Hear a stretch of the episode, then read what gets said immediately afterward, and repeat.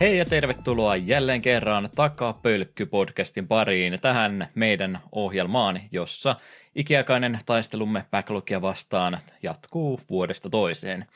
Vuoden 2023 ensimmäinen jakso on järjestysnumeroltansa 151. Julkaisupäivämäärä tälle siis 3. tammikuuta 2023. Katsotaan montako kuukautta tässä taas menee, että muistaa tuon vuosiluvun oikein, ainakin 3. Jakson päävähnä tällä kertaa on Körpis Avalanche vuodelta 1995 sekä hieman yllätyksenä itse asiassa vähän juonteillekin näin viime hetkellä lisätty Dr. Robotnik's Mean Bean Machine vuodelta 1993. Näistä ja vähän muustakin juttelemassa ovat Juha Snooping as Usual, I See Lehtinen sekä Eetu Lokalisoitu kirpi on parempi kuin japanlainen kirpi Kapanen. Tästä olen eri mieltä, mutta heipä hei.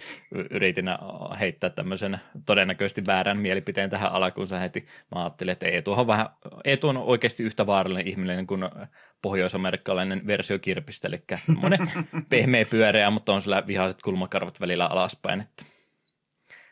Juurikin näin. En tiedä, minkä takia olen yrittänyt silloin aikanansa kirpiä niin kovikseksi tehdä, että humoristinen yritys yrittää saada tuommoista pientä pinkkiä palleroa näyttämään yhtään uhkaavalta, mutta niin ne vaan totesi, että pakkohan se on yrittää. Kyllä, se on. Silmät vähän tekee vihaisiksi, niin se on heti paljon vaarallisempi hahmo. Kyllä.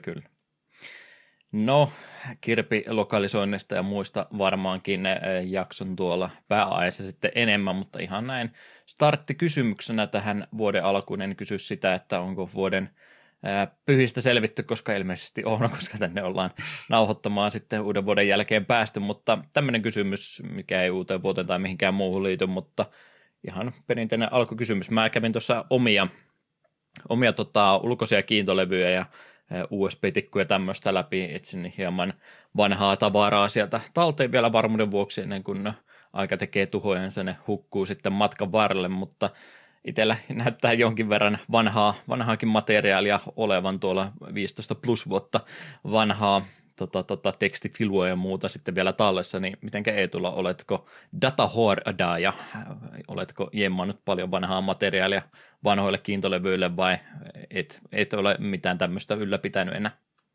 Ei, minä enää oikein jaksanut.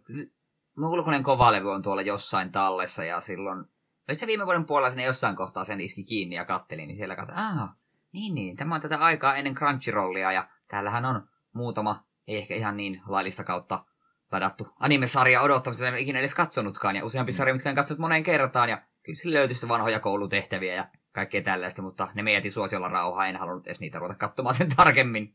Joo. Mua ainakin stressaa ammattikorkea vanhoja juttuja katsoa, mutta siellä ne kaikki edelleen varmuuden vuoksi on tallessa, että jos ne jossain vaiheessa tulee loppuun asti vielä tehtyäkin. Mm. Haluatko kuulla siitä lomareissuesityksestä, mitä Dubaihin piti jossain vaiheessa tehdä, mikä jäi kesken? Muun muassa tämmöisiä juttuja siellä on, että melkein valmis. Piti vaan katsoa ne linja-autoja, aikataulut ja sitten vasta vähän liian myöhään tajusin, että ehkä mä oon nyt vähän liian yksityiskohtaisiin asioihin tähän menemässä, että ehkä vähän tämmöinen ympäripyöreämpi esitelmä olisi ollut parempi. Mutta ei mitään. Kurssi kesken vaan sen takia, kun ei saanut tätä tehtyä loppuun asti. Joo, no niin. Ei puhuta vanhoista kouluasioista ja sen enempää.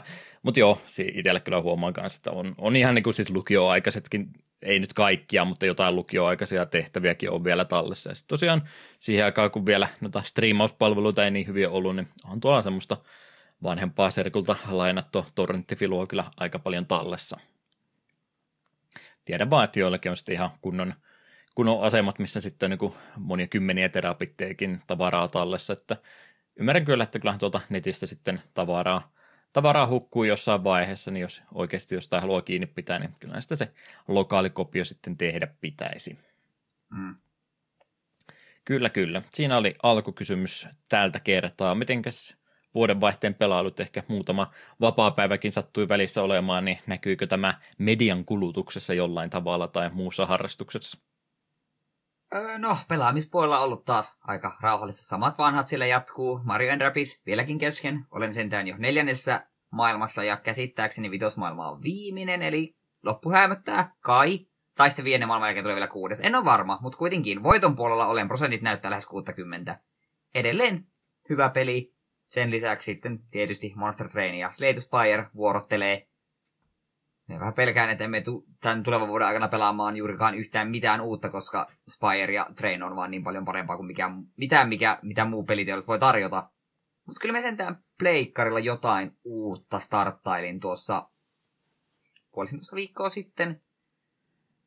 Jätin sen One Piece Pirate Warriors vähän semmoiselle, että okei, silloin tälleen pelailen vähän, ei se ehkä semmoinen monen tunnin uppoutumispeli ole, niin sitten hyllystä hyppäsi silmille tällainen peli kuin Kena, Prince of Spirits. Viime vuoden puolella tämän ostin, jos en ihan väärin muista, niin Dyna mainosteli PPCn Discordin puolella, että hei, että verkkokaupassa X, tämä on nyt hyvään hintaan, niin silloin pelin nappasin ja nyt sen aloittelin ja se on oikeasti aika mainio tapaus. Ei se niinku pelimekaanisesti vielä 2-3 tunnin aikana niin ole silleen se tajunta räjäytty. Tappeleminen on aika simppeliä ja maailman tutkiminen nyt aika peruskauraa, mutta se peli näyttää aivan tajuttoman hyvältä. Se kyllä niinku huomaa, jotain animaatiotyyppejä siinä ilmeisesti sen pelistudion takana on. Ja sen kyllä huomaa, se näyttää oikein Disney-elokuvalta ja se on aivan lumovan kaunis. Sitä on tosi ilo seurata niinku sitä maailman liikehdintää ja hahmoa ja kaikkea, niin siitä ehdottomasti plussaa. Ja käsitin, että ei ole mikään kauhean pitkä peli, joku 10 tuntia, niin tuommoinen kiva välipala ja 20 tuosta taisin maksaa, niin oikein mainio. Väittäisin, että tulen loppuun asti pelailemaan ihan mielissäni, ja vähän kutkuttelee se, että en ole vielä varsinaisin pomotappeluihin päässyt, tai on joku muutama sivuboss, tai tämmöinen välibossi olla, mutta on vähän kuullut, että bossitappeluiden kohdalla niin kombatti menee aika haastavaksi, ja sitä minä odotan innolla. Koska vaikka se kombatti on hyvin simppeliä, niin se on kuitenkin ihan miellyttävää. Ja voisin kuvitella, että jos bosseissa on omat gimmikkinsä tai lähestymistapansa, niin sitä voi saa ihan kivan kokemuksen. Näin ainakin arvostelusta on käsittelyt, mitä pomotappeluita on kehuttu, että ne on nimenomaan haastavia ja oikein hyviä. Kuulostaa semmoiselta turvalliselta valinnalta, jos ei joskus 60 tule otettua, mutta haluaa samoihin postikuluihin ottaa useamman pelin kerrallaan, niin puolen hintaan tommonen, niin kuulostaa ihan turvalliselta valinnalta. Joo, sen siinä kyllä on jo huomannut, ja jossain arvostuskin joku oli sanonut, että kun maailmassa on niin kuin paljon kerättävää, mutta käytännössä kaikki mitä siihen keräilet, niin on vaan kosmeettista. Just tuntuu, että melkein kaikki mitä sä teet, niin saat uusia hattuja niille sun pienille söpöille rot-olennoille, jotka on kivoja, kun ne pyörii sun perässä ja kaikilla eri hatut, se on ihan kivaa.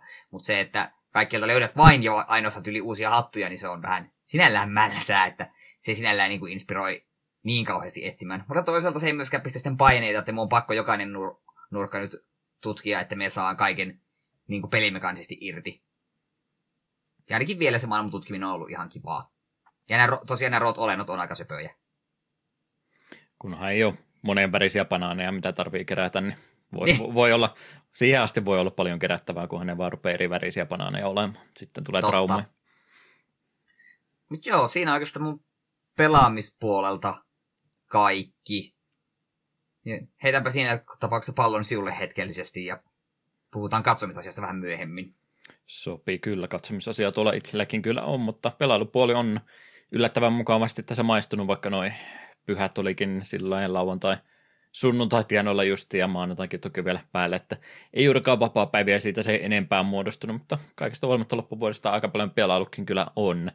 Dragonflight nyt tietysti siellä taustalla edelleenkin pyörii. Nyt on kuukausi mennyt tuosta julkaisusta, niin nyt on varsinaisesti se kuheruskuukausi jälleen kerran mennyt MMOn kanssa ohitse, niin nyt oikeastaan tämä seuraava 4 viikkoa ja aika pitkältä sitten kertoo sen, että jaksaako tuommoista peliä sitten vähän säännöllisemmin pelata kuin mitä noin 2 edellistä lisäriä on ollut, että yleensä tullut sitten patchien loppupuolella, niin joko pistettyä koko ihan tilaus kiinni kokonaan tai muuta, vaan vähennettyä tosi paljon sitä pelaamista.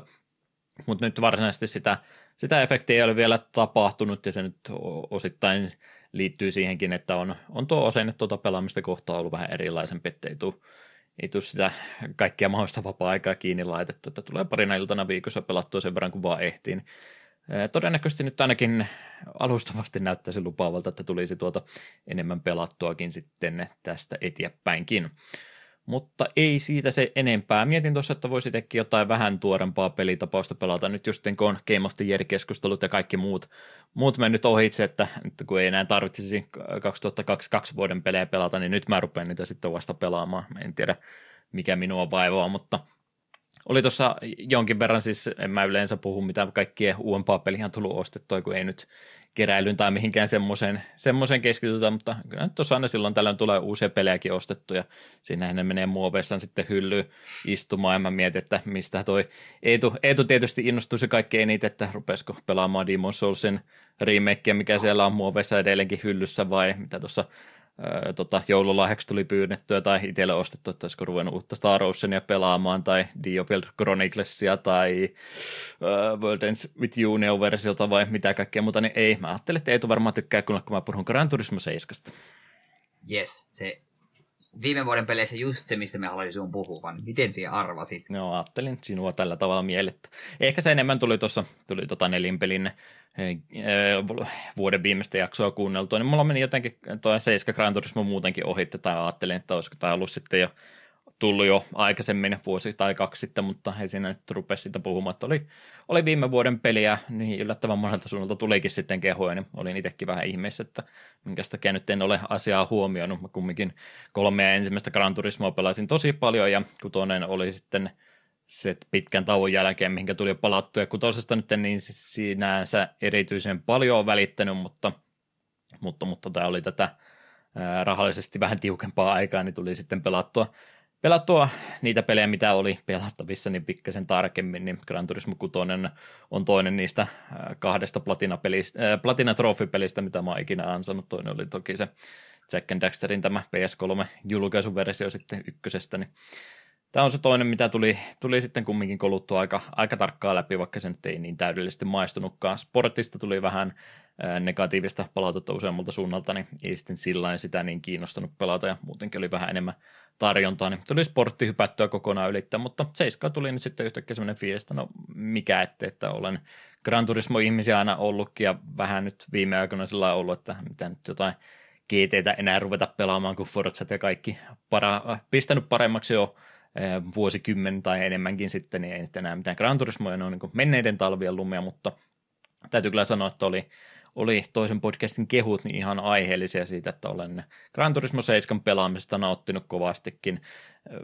Samat vanhat, mitä jos on ihan vaan Pleikkari 1 Gran Turismo pelannut, niin periaatteessa samalla kaavalla mennään, että lisenssejä ansaitaan, käydään siis, tai ei rajaleita, mutta näitä lisenssitehtäviä juttuja tekemässä, että ajaa tämä 2 mutkaa tuohon aikamääräiseen mennessä ja tämmöistä vastaavaa, että saat sitten avattua lisenssiä parempiin kisoihin ja tämmöisiä. Tietysti peliä aloitetaan ihan jollain tämmöisellä perheautolla ajamalla ja vastaavasti. Mutta en tiedä, mikä sitten tästä nimenomaan tekee. Ei nyt graafisesti, että siis on näyttävää peliä ja muuta, ei siinä, että ei nyt varsinaisesti se Next-Geni-päivitys ole tässä se juttu, mikä sitä tekee. Mutta kai toi Pleikkari Vitoisen ohjaaja sitten vaan on niin pirun hyvin toteutettu tämän pelin kanssa, että ajaminen on...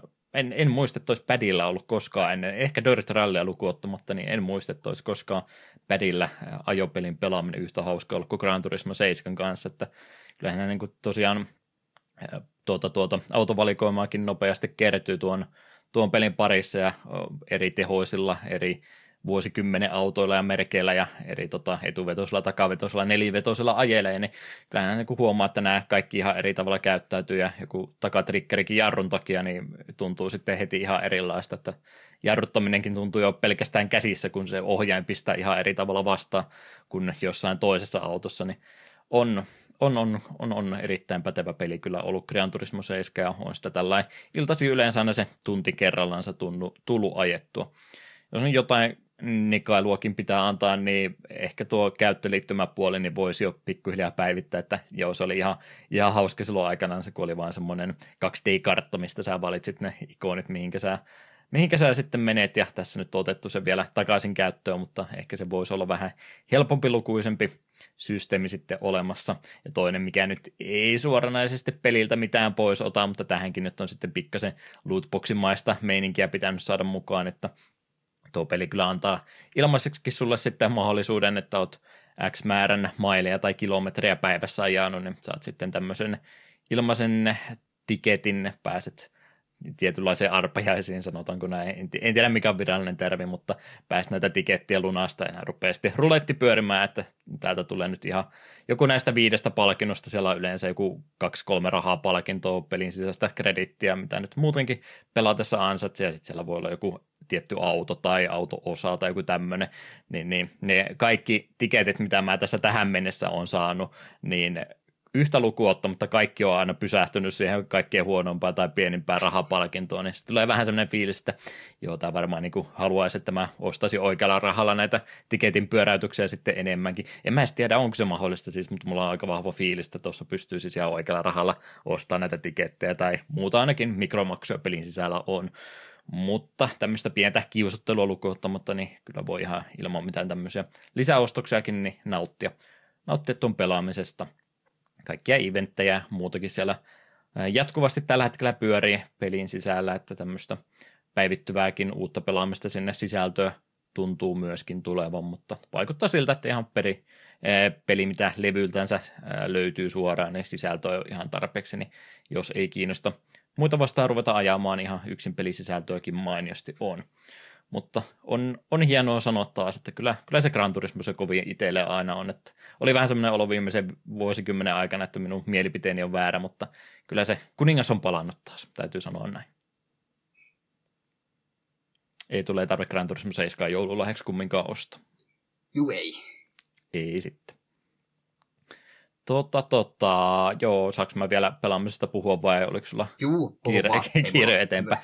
Mä tuossa otin yhden pelin, mikä myöskin viime vuonna oli sitten missäköhän Indie Game Showssa tämä mahtoikaan olla, ei missään isommassa ohjelmassa, mutta sivuohjelmassa kumminkin, niin tämä oli jotain semmoisia loppupään paljastuksia, että oho, tämmöinen indie-peli on sieltä tulossa, mikä herätti jonkin verran mielenkiintoa, mutta kun oli niin paljon sitten muuta pelattavaa, se on tämä podcastin tekemisen kirous, että välillä kun ei vaan sitten ole semmoista sopivaa hetkeä aloittaa jotain peliä, mitä haluaisi pelata, niin tämäkin meinasi lipsahtaa kokonaan pois, mutta oli semmoinen fiilis, että voi pelata useampaakin peliä samaan aikaan, niin tuleepa tämäkin indie-peli nyt sitten otettu. Eli Neon White on tämä peli, joka oliko se kesällä jotain tapahtumaa näytettiin, missä tämä paljastettiin, että tämmöinen indie-peli olisi tulossa. Muistatko Eetu yhtään, mistä pelistä oli kyse? Ei sano yhtään mitään. Me itse asiassa, kun näitä sun juttuja lueskin läpi, niin minä en ollut varmaan, kun tuo peli vai anime vai mikä. Joo, kyllä ihan pelistä tällä kertaa kyse on. Niin on vai tosiaan, mitä siinä sitten trailerin myötä ja muutenkin markkinoitiin, niin. On tämmöinen ensimmäisen persoonan tietyllä tavalla speedrun-peli oikeastansa.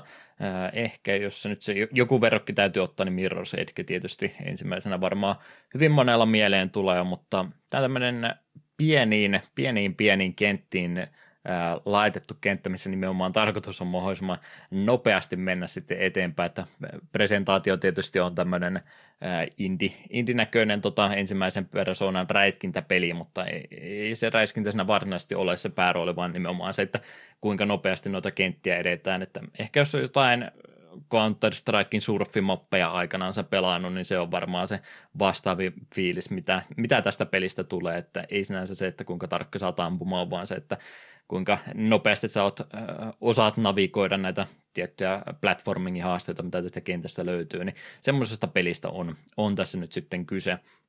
Eli oikeastaan se päätehtävä, mitä on, niin kun nämä kentät tästä löytyy, kestoltaan 30 sekuntia, 1 minuutti ehkä, pari on ollut vähän pisempääkin, mutta pieniä nopeita pyrähdyksiä, mitä tässä pitäisi ruveta tekemään ja toisia nehoneita vastaan tarinan mukaan, niin kilpailu käynnissä ja sun pitäisi sitten kentät yrittää läpäistä mahdollisimman nopeasti.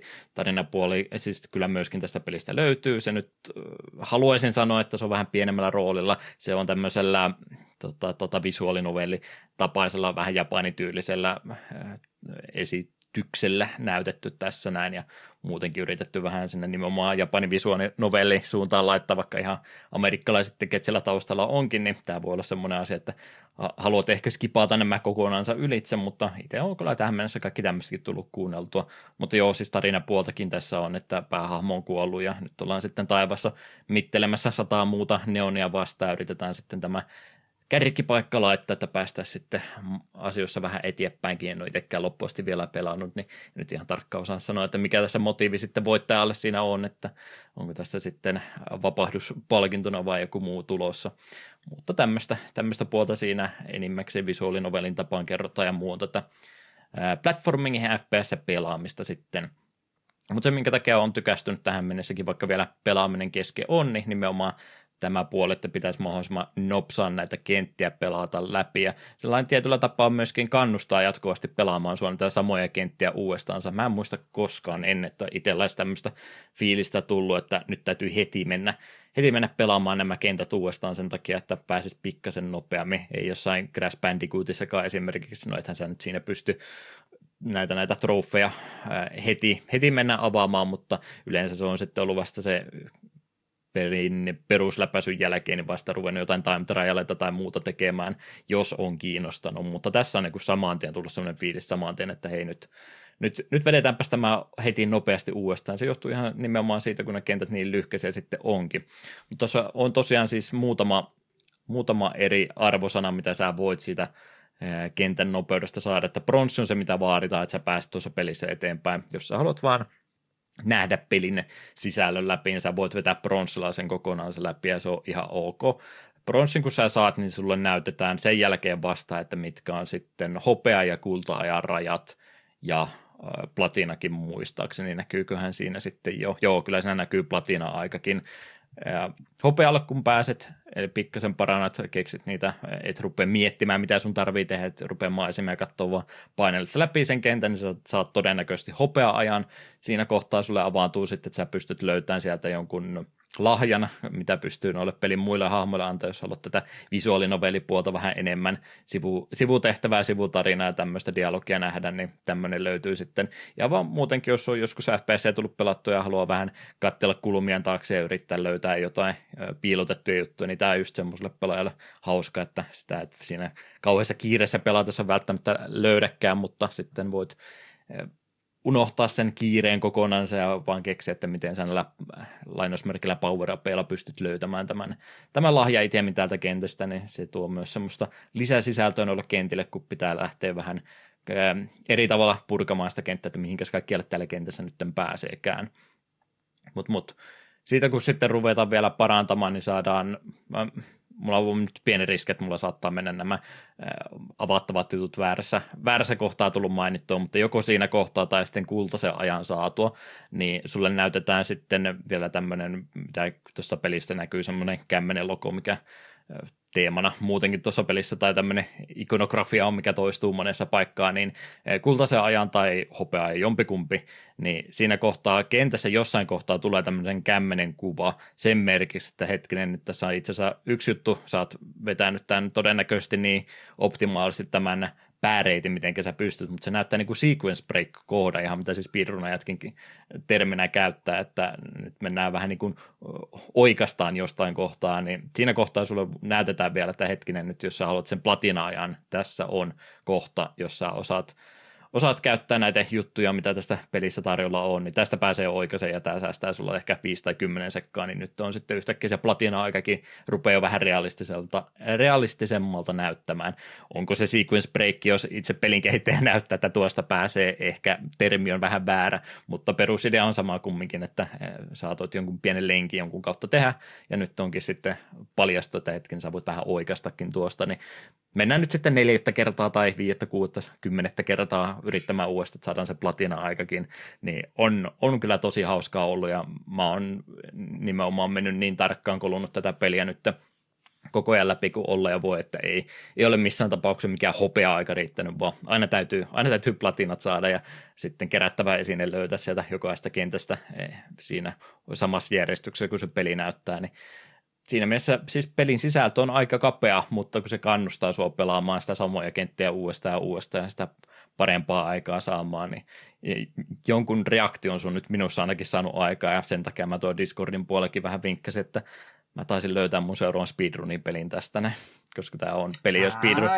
peli on speedrunomista jo itsessänsäkin, mutta sitten kun on vielä global rankingit ja muut näkyy tuossa pelin sisällä, että kuinka nopsaa vielä toiset menee, ja ehkä niistä saa varmaan sitten tuon haamupelaajankin näkyviin, että voit katsoa, että mitä strategioita ne on käyttänyt, niin jonkin reaktion tämä on nyt minussa aiheuttanut. Mä tiedän, että mulla ei tule kämmennäppäryys ikinä riittämään ykköskärkiaikoja saamaan kenttäkohtaisesti, mutta mä veikkaan, että tuon pelin, koko pelin speedrunit tulee olemaan semmoiset, että siinä nimenomaan ei vedetä niin riskillä, kun sun täytyy oman taitosi ylärajoilla liikkua kumminkin, ettei sun tarvi resetoida kenttiä, koska siitähän se tappio tai paljon miinusaikaa tulisi, tai plussaikaa tässä tapauksessa tulisi sinulle, jos rupeat liian riskillä vetämään, niin mä veikkaan, että tuon pelin koko pelin speedruni niin voisi olla se kategoria, mikä itselle tuossa maistuisi. Mutta en ole vielä sitoutunut siihen, kun pelikin on vielä kesken, mutta on semmoinen fiilis tässä kohtaa, että on nyt pitkään lupailu, että jotain pelejä pitäisi speedrunata, niin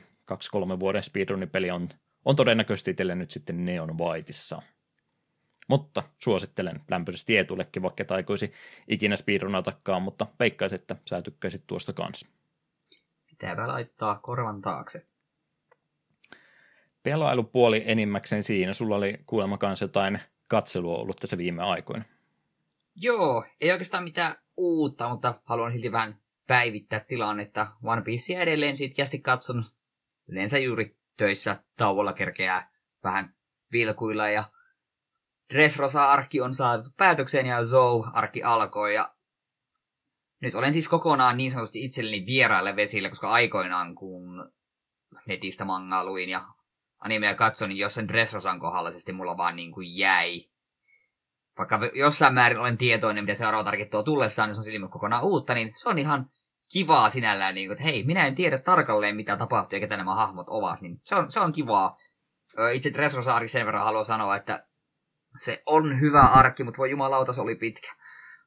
Se oli ilmeisesti niin kuin ajallisesti, kun jaksoja ihmiset katsoi niin kuin yhden viikossa, niin kun uusi jakso tuli, niin se vissiin kesti pari vuotta koko se helvetin Dressrosa-arkki, koska ne pitkitti tiettyjä asioita aivan tajuttoman paljon. Pelkästään niin kuin Luffyn ja Doflamingon taistelu oli aivan järkyttävän pitkä, ja kaikki se, mikä johti siihen, niin tuntui siltä, että ei tässä tapahdu yhtään mitään. Että mitä helvetin, tässä yhdessä jaksossa oli ehkä 3 minuuttia uutta materiaalia. Kaikki muu oli jo sellainen, mitä jo tiedettiin ja ollaan jo nähty jo kahdesti aiemmin. Niin kyllä tuli useampi jakso katsottua vähän silleen, että skippaili aina välillä vähän eteenpäin. Okei, nähty. Hei, uutta materiaalia, vilkassapa tää. Ja sitten se oli Crunchyrollin kommentteja kyllä hauska siinä mielessä lukea, että muun muassa Luffyn ja erään... Mä en jaksa enää yrittää peitellä. Luffyn ja Bellamin uusi kohtaaminen ja heidän niin sanottu viimeinen uusi taistelu niin oli kyllä se, että oi jumalauta, miten monta jaksoa kesti Bellami vaan pomppi edestakaisin. Se oli aivan järkyttävän piketty kohtaus. Meidän oikeasti meillä hermot sen kanssa. Ja se näkyy myös ihmisten kommenteista. Voi vittu, Bellami, lopeta nyt. Sitten se oli väsyttävää. Ja ilmeisesti olen käsittänyt, että nyt näitä muutama seuraavaa arkkia, niin niitä ei ole ihan niin paljon pitkitetty. Ilmeisesti tuossa kohtaa oli vähän se ongelma, että anime oli niin lähellä sitä kohtaa, missä manga on. Niin ne sitten sen takia sitä niin kuin pyrkivät tuoda Dressrosa-arkkia pitkittämään mahdollisimman paljon. Ja se valitettavasti näkyy. Ja se on harmi. Hyvä arkki, mutta pitkitys vähän vei loppuako siltä intoa. Että se oli pikemminkin, kun arkki loppui, niin oli vaan semmoinen vihdoinkin, kuin semmoinen varsinainen, että jes, olipas se siistiä. Ohi, ei voi mennä päämateriaalin kanssa, ei hirveästi filleriäkään. Onko se One Piece -animessa hirveästi filleriä? On se jotain ollut silloin tällöin, mutta ei mitään pitkiä pätkiä kumminkaan. Joo, on siinä välillä ollut joitakin arkkeja, mutta ei mitään ihan mahdollista. Ei missään nimessä niin kuin Naruton mitalla. Kokonaisia kausi. Niin.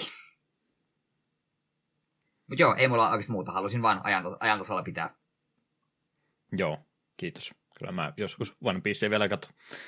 Vai ruvetaanko tekemään One Piece-podcastia, missä kommentoidaan 2 jaksoa aina kerrallaan. Eihän meillä menisi kun 500 reilut jaksoa, että me päästään 1000 jaksoon asti, että oltaisiin melkein kiritty kiinni. Paitsi, että kyllä. Siinä ajassa hetkinen, 2 jaksoa, eli se olisi noin se 500 jaksoa. Ja jos me tehtäisiin joka toinen viikko, niin menee sitten se parikymmentä vuotta ainakin. Ja joo, no okei, tämä kuulostaa vähän tuohon tuomitulta ajatukselta, että ei saada ikinä kiinni. Sehän se on kovasti tässä viime aikoina ollut keskustelussa, että kannattaako One Piecea ja ruveta edes alustaisesti katsomaan, jos ei ole sitä ennen nähnyt. Aika monelta vastaus on ollut, että aika tuskasta. Joo. Etsii jonkun... No itse asiassa jo Dressrosa-arkin jälkeen Bartomele on aika hyvin yhdessä fillerijaksossa kävi läpi, miten kukin partimemberi liittyy Luffyn matkaan, niin se oli, katso sen jakson, no niin, siinä oli tiivistetty 500 jaksoa, että Tästä voi jatkaa. Mangan plärää kauhata vauhtia läpi ja sitten katsoa nimeä, jos kiinnostaa, mutta voi olla, että jos niin aloittaa, niin tulee sillä tavalla jatkettua loppuun astikin. Niin, totta. Jes, ei ollut meidän ensimmäinen One Piece välisegmentti, eikä varmaan viimeinenkään. Tuskin. Saanko mä Neon Whiteista vielä pari asiaa sanoa, kun mä mennäisin unohtaa? Anna mennä. Se tosiaan, mitä mä tuossa vinkkasin, että mitä Neon Whiteissa ne muutamat kikkakolmoiset, mitä se peli ekstraa vielä tarjoaa, että se pelkästään vastiohjaamista ja välilyönnillä hyppäämistä, niin kun tosiaan aseetkin tuosta pelistä tietysti löytyy, yllätys, yllätys, kun se FPS on, niin ne mitenkä Neon Whiteissa tosiaan, mistä se monipuolisuus siinä sitten tulee, kun tässä on siis useita eri aseita, niin on Whitein oma nimikkoase on tietysti toi katana, koska hän on japanifiili tietysti, niin katanaa periaatteessa voi käyttää, sillä pystyy luotejakin ottaa takaisin, mistä saa pienen speediboostin, mutta aika harvoin katanaa kumminkaan käytetään, mutta se, että mistä se semmoinen pieni sorminäppäryys tuohon peliin löytyy, niin kun tässä on ne tietyt eri aseet, pistooli, konekivääri ja eri variaatiot konekivääreistä tietysti, mitä mahtaa olla, tai jotain pommia tai vastaavaa asetta, niin se, että niillä on niin siis left-click-ominaisuus olemassa, mikä niin kun käytännössä tämä ampuu sillä tavalla, niin kuin tämän aseen pitäisi ampua, mutta jokaisella niillä aseella on sitten se oikea klikkikin olemassa, eli toinen hyötytapa, mikä ei varsinaisesti suoraan ole siihen aseen toimivuuteenkaan liity, mutta ekstra ominaisuus, mikä jokaiselta aseelta löytyy, niin pistoolilla esimerkiksi, jos haluat pelissä tuplahypätä, niin sä voit pistoolin kanssa right-klikata, sä saat tuplahypyn, mutta se käyttää sen aseen aina saman tien pois, eli jos sä pistoolissa 8-luotia on, jos sä right-klikkaat sen, niin nyt sulla ei ole pistoolia sitten enää ollenkaan, niin täytyy ruveta sitten miettiä, että pitääkö mun ruveta kikkailemaan jotenkin, että mun täytyy tämän ekan hypyn aikana ampua 3 vihollista äkkiä ja sitten tuplahypätä siinä hypyn aikana, jos mä haluaisin mahdollisimman nopsaan mennä. Toki sä voit hidastella, jäät seisomaan paikalle, ammut viholliset sieltä ruudulta ja sitten vasta lähdet tuplahyppysuoritukseen, mutta toki jos haluat nopeasti pelata, niin sitten täytyisi vähän niin kuin siinä ekan hypyn aikana niin saada jo tuhlattua ne luodit, mitä sun täytyy käyttää, jos sä haluat kaikki viholliset sieltä tappaa. Se on se ehto kumminkin, että kentän kaikki viholliset täytyy tappaa ennen kuin tuo maali avautuu tuossa noin, niin sen takia siinä ei pysty ihan mahdottomastikaan sitten oikaisemaan. Mutta se on semmoista tietynlaista kikkailua, että täytyy sitten osata sekä sitä perusosien toimivuutta siinä pelissä hyödyntää, plus sitten oikeassa kohtaa käyttää niiden tämä erikoisominaisuus, ja se on oikeasti ihan pakkokin, että siellä on paljon kohtia, missä sä et ilman tuplahyppyä esimerkiksi tai jotain rocket jumpia vastaavaa kikkaa, niin et pysty vaan etenemään. Tämä on se, mistä se tietynlainen dexterity-sorminäppäryyspuoli tuossa pelissä tulla. Että ei ihan pelkkää vaan juokse eteenpäin ja väistele luotisadetta, vaan täytyy näitä aseitakin osata sitten oikeaoppisesti käyttää. En tiedä, tuliko selväksi, mutta mä tykkään Neon Whiteista jo muutaman tunnin pelaamisen jälkeenkin aika paljon. Enpä se olisi arvannut. Mutta ei tule kysymys vanhoja ruveta muistelemaan, mennään aikakoneessa, me en laita Corridors of Timea vielä tässä kohtaa soimaan, mutta missä Eetu olit vuonna 2009, olitko mahdollisesti jossain kohtaa loppuvuotta niin elokuvateattereissa käymässä ja 3D-laseja pistämässä ensimmäistä kertaa päähän ja ykkösavataria katsomassa? En ole leffaa vieläkään nähnyt eikä kiinnosta. Okei. Olen nähnyt Pocahontasin. Kyllä, ja Tanssii susien kanssa myöskin, niin ei ole suinkaan tarvinnut sitä käydä läpi. Joo, tuli käytyä katsomassa, se oli ensimmäinen 3D-kokemus itselle, tuo ensimmäinen avatari, oli semmoinen teknisellä suorittamisella ja elokuvassa käyntielämyksenä, niin Avatar 1 yllätti itteni, että jostain kummoisesta jäi semmoinen fiilistä, voi herra jumala, tämä on yksi parhaita elokuvia, mitä mä oon ikinä nähnyt. Sitten tuli ostettua täällä puheella vielä DVD tuossa kohtaa, kun ei vielä Blu-ray-soitinta itsellä ollut 2010 vai milloin tuo tulikaan, niin tuli sitten vielä ihan DVDnä ostettua tuo Avatar ja mentyä kaverin luokse, että katsotaan nyt se Avatar, kun sä et sitä silloin nähnyt, että tämä on ihan oikeasti tosi hyvä elokuva ja sitten se ei kotona enää näyttänytkään ihan yhtä mielekkäältä, kun oli tämä kaikki tekninen osaaminen sitä pudotettu pois, niin oli just vähän semmoinen kellon katselu, että jokuhan tämä kohta loppuisi, että jotenkin minulla jäi muistikuva elokuvateatterista, että tämä oli parempi elokuva kuin tämä nyt tässä vaikuttaa olevankaan, mutta kävi itselle vähän sellainen samalla tavalla kuin muillekin, että vähän ehti koko Avataria unohtumaan, että joo, olihan se iso elokuva, teki paljon rahaa ja muuta, mutta ei sillä minkäänlaista kiinnostusta oikeastaan ollut sitä jatkoa kohtaan, ja sitten vaikka sitä piti sitä jatkoa tulla aika pian sen elokuvan jälkeen, niin en tiedä mitä siinä sitten tapahtui välissä, mutta eihän sitä jatko-osaa tullut, mutta nyt sitten 13 vuotta myöhemmin niin tämä Avatar 2 elokuvateatterin tuli ja tuli se tuossa toissa iltana sitten käytyä katsomassa suostuttelun jälkeen, että käydäs nyt vilkaisen se kaikesta huolimatta. Tulihan se katsottua ja se on Avatar 1, mutta siinä on vettä. Että jos Avatar 1 ei kiinnostanut silloin tai ykkösen katsomisen jälkeen jäi fiilistä, joo ei välttämättä lisää tarvi, niin ei tule Way of the Water kyllä siinä tapauksessa niin millään tavalla mieltä muuttamaan, että tämä nyt olisi oleellisesti mihinkään muuttunut. En enempää spoilaile tai mitään muuta, mutta tarinakin on oikeastaan ihan sama kuin ykkösen kanssa, että jaha, sieltä ne ihmiset tulee taas ja vähän tuhoa aiheuttaa täällä, että pitäisiköhän meidän pistää vastaan vai mitä tehdä. Niin.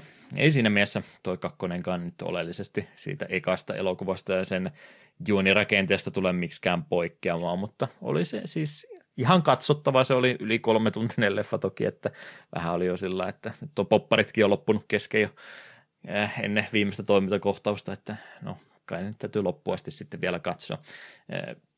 En mä edes tiedä mitä arvosanaa sille uskaltaa antaa. Tuli katsottua.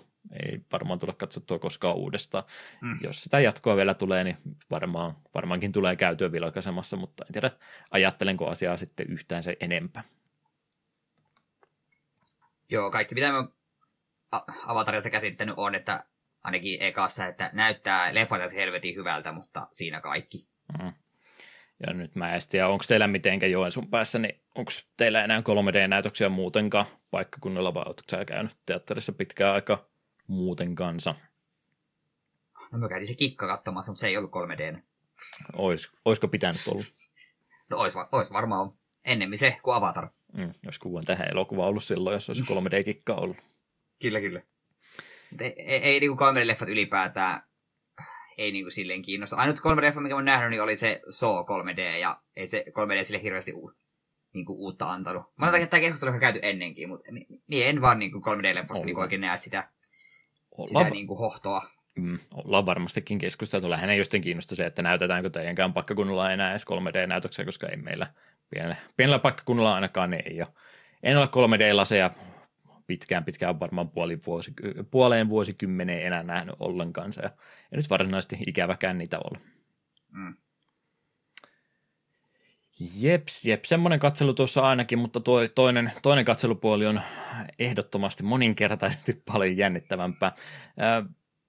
Aina mielessä ollut, mutta syystä tai toisesta ei tullut koskaan aloitettua.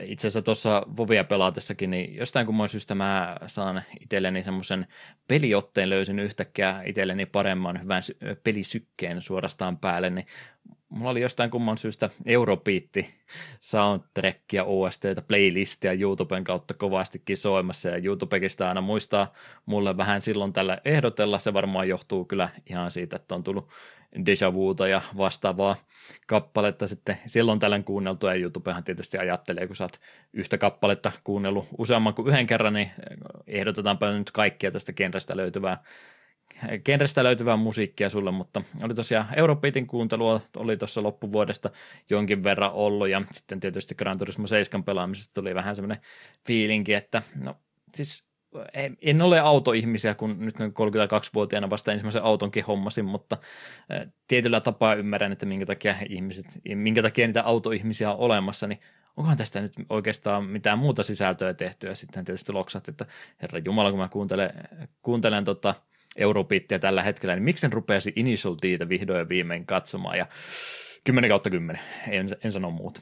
No sanon vaikka mitään, mutta on siis, on vaikka on 98 vuodelta tämä First Stage-versio nyt, mitä vasta katselemassa olen, niin graafiselta tyyliltään vähän erikoinen, sanottakoon näin, mutta sama asiahan se oli varmaan sullakin, kun mä sulle Ultimate Survivor Guidesia ehdotin, että mikä ihme tämä piirrostyyli oikein onkaan, että en tämmöistä kehtaa katsoa ollenkaan, mutta tuommoiset asiat loppuviimein unohtaa aika nopsaan pois, ja sitten rupeaa vaan nauttimaan siitä, että mitä sillä mitä sillä tuotteella annettavaa sulle onkin. Ja ei tulekaan, nyt ei varmasti yhtään se enempää ole katukisoja tai mitään muita ollut aamuyöstä kattelemassa muiden häirikkönuorien kanssa, mutta siitä huolimatta niin on tämä Initial D, vaikka semmoista samanmoista poppoota kuvastaakin tuolta Japanin suunnalta, kun vähän lähdetään Mountain Passia ajelemaan alaspäin, eli vaarallisia vuoristoteita alaspäin, nopeilla autoilla yritetään driftailla tulemaan alaspäin, niin vaikka se ei välttämättä kuulostaisi siltä sun jutulta, mitä sä haluaisit katsella, niin periaatteessa tämähän on ihan niin kuin siis urheiluanimekin, että vähän sama idea, kun mä nyt jälleen kerran käytän Hajime no Ippoa vertauskuvana kaikessa mahdollisesta, ei mullakaan nyt nyrkkeilyä kohtaan mitään semmoista varsinaista kiinnostusta ollut, mutta kun tämä on vaan sellainen hyvin tehty ja miellyttävä katsoa tätä näin, niin sitten yhtäkkiä rupeaa sitä aihepiiristäkin, niin jos ei nyt kunnolla siihen lähestymään, niin ainakin mielenkiintoisien kohtaa jollain tavalla herää, niin periaatteessa ihan samaa, niin kuin Ippokin rupeaa oppimaan uusia eri lyöntejä tai muuta uutta juttua tästä lajista, mihinkä ei ollut varsinaisesti tähdännytkään, sama juttu tässäkin, että ei meidän päähahmo varsinaisesti vielä sarjan ykköskauden puolivälissäkään nyt sano hirveästi välittävänsä tästä kilpaajamisesta ollenkaan, mutta hänen isänsä, kun on sellainen salaa kouluttanut häntä, kun heillä on tofukauppa sitten olemassa ja on pistänyt poikansa 13-vuotiaasta asti ajamaan tämmöisellä vähän ehkä suorastaan viritetylläkin autolla ja sitten pistänyt sille vesikuppia tuohon keskikonsolin tuntumaan melkein täytettynä, että ajapas nyt sillain sitten, että tuosta ei sitä vettä läikyy ollenkaan, niin ei sillä, että itse Takumilla tällä päähaamolla mitään kiinnostusta olisi ollut kilpailla muuta vastaan, mutta kun hän on 13-vuotiaasta asti ajanut tämmöistä autoa vaarallisia tietä eteenpäin, ja sitten yhtäkkiä sattuman kauppojen myötä hän joutuu sitten yhtäkkiä ajamaankin kisaa jonkun kanssa, ja siellä sitten kaikki on ihan suut pyöränä kattoo, kun siellä 18-19-vuotias tuntematon henkilö rupeaa niin kuin lajinsa parhaita vastaan yhtäkkiä pistään kampoihinkin niiden kanssa, niin on hauskaa katsottavaa. Lämmin suositus.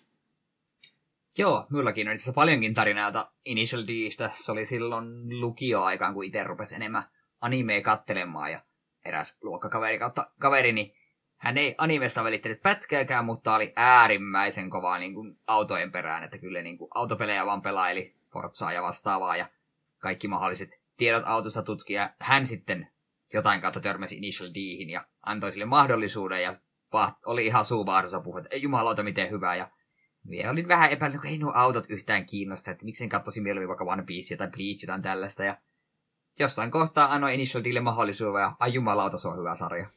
Aivan käsittämättömän kova. Se jotenkin se soundtrack ja kaikki, ja sitä on ilo katsoa, vaikka autot ei kiinnosta pätkääkään.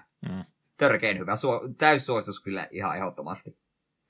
Semmoista pientä auton nippelitietoina matkan varrella vastaan sinä tulee, että just niin kuin itse ajattelin, että no, miten tästä nyt sarja voi tehdä, kun eikö se tule kylki edellä kaikki mutkat alaspäin, mutta sitten tulee semmoista pientä semmoista, mistä huomaa, että on itse tekijälläkin jotain kiinnostusta aihepiiriä kohtaan, kun rupeaa katsojat siinä sitten aina vähän sitä taustatietoa tai muuta infoa antanut, onko tämä on takavetoinen tai etuvetoinen tai tämä niissä, niin kun tämä on sen parisataa kiloa painavampi, niin se pysyy sen takia vähän tiessä paremmin kiinni ja muuta tämmöistä juttua tulee, niin kyllä tämmöistä draamaa saadaan ihan vaan pelkästään näillä autojen eroillakin aikaiseksi ja siinä sitten hahmot päälle vielä, niin onhan se mielenkiintoista katsottavaa. Onko sä sen siis nyt ihan kysynyt sitten, että onko sä katsonut sitä kuinka pitkälle, vai onko sä ihan kaiken mahdollisen animaatio on nähnyt Initial D:stä ne myöhemmätkin stageit. Mielestäni olen kaikki stageit kattonut. Olisikohan stage 4 vai mikä on ollut viimeisen, minkä olen kattonut. En missään tapauksessa. Meidän podcasti päättyy tähän, jos sä rupeat spoilaamaan multa yhtään mitään, mutta noin formaatiltaan jatkuu se about samanmoisena, että 3, 4, 5 jaksoa joku X-vastustaja pohjustetaan ja sitten lähdetään kisaa ajamaan, vai lähteekö kaava muuttumaan yhtään mihinkään? Sitä on niin monta vuotta, kun mä oon kattonut, niin en osaa varmaksi sanoa. Okay. Kyllä mä muistelin, että semmoinen aika tutun turvallisen se pysyy, mutta kuitenkin semmoisena, että se piti kuitenkin mielenkiinnin koko ajan yllä. Joo. Poliisi on aika harvassa näkynyt vielä, että en tiedä mitä Initial D:n maailmassa tapahtuu, kun siellä nuoret kokoontuu samoille tienpätkillä ajamaan joka ilta kisaa, mutta poliisi ei kyllä vielä tähän asti kuulunut ollenkaan, että niillä on ilmeisesti parempaa tekemistä. Totta kai. Kolareita ja muutakin tapaturmia sattuu välillä, mutta ei, kenellekään ikinä mitään seuraamuksia mistään laittomuuksista tunnu tuleva, että ehkä se on sitten vaan kansanharrastus siellä suunnalla. Mutta Initial D-hehkutuksista eteenpäin pidetäänpäs pieni tauko tässä kohtaa. Ollaan minun mielestäni alkuhyppinä materiaali käyty läpi ja sitten ohjelmistossa eteenpäin.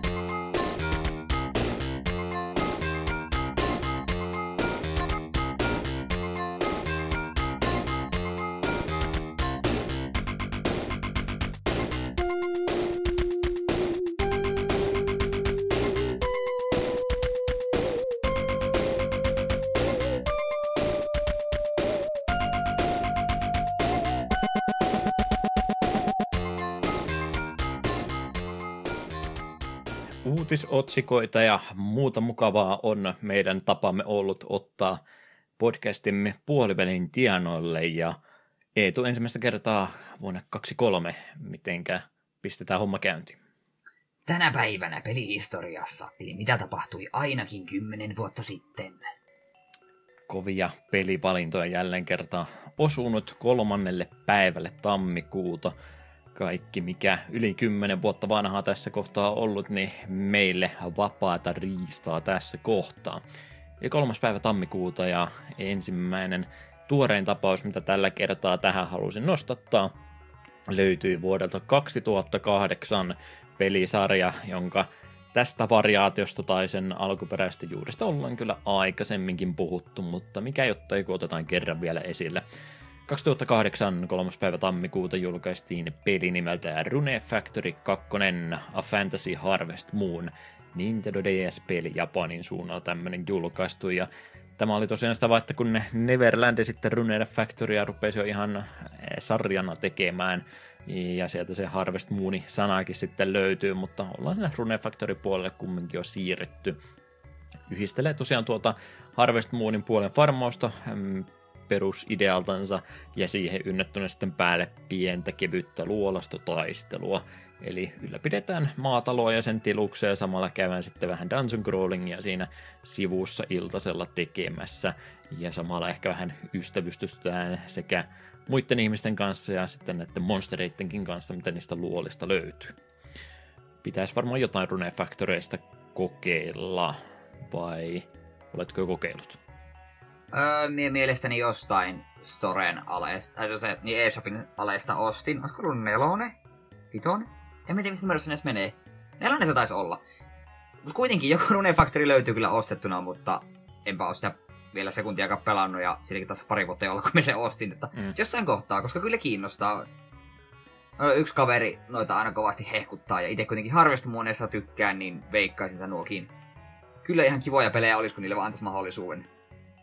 Ja se, että mikä noista sitten kannattaa sitä päätellä nostaa, niin se vähän mietityttää, että onko 1 esimerkiksi ollut jo oleellisesti Harvest Moonista hyppy ylöspäin vai mikä, mutta täytyypä aihepiiriin tutustua joskus vähän tarkemmin ennen kuin päätöksiä tekee, että voiko siitä ihan takapölkkyjaksoakin tehdä.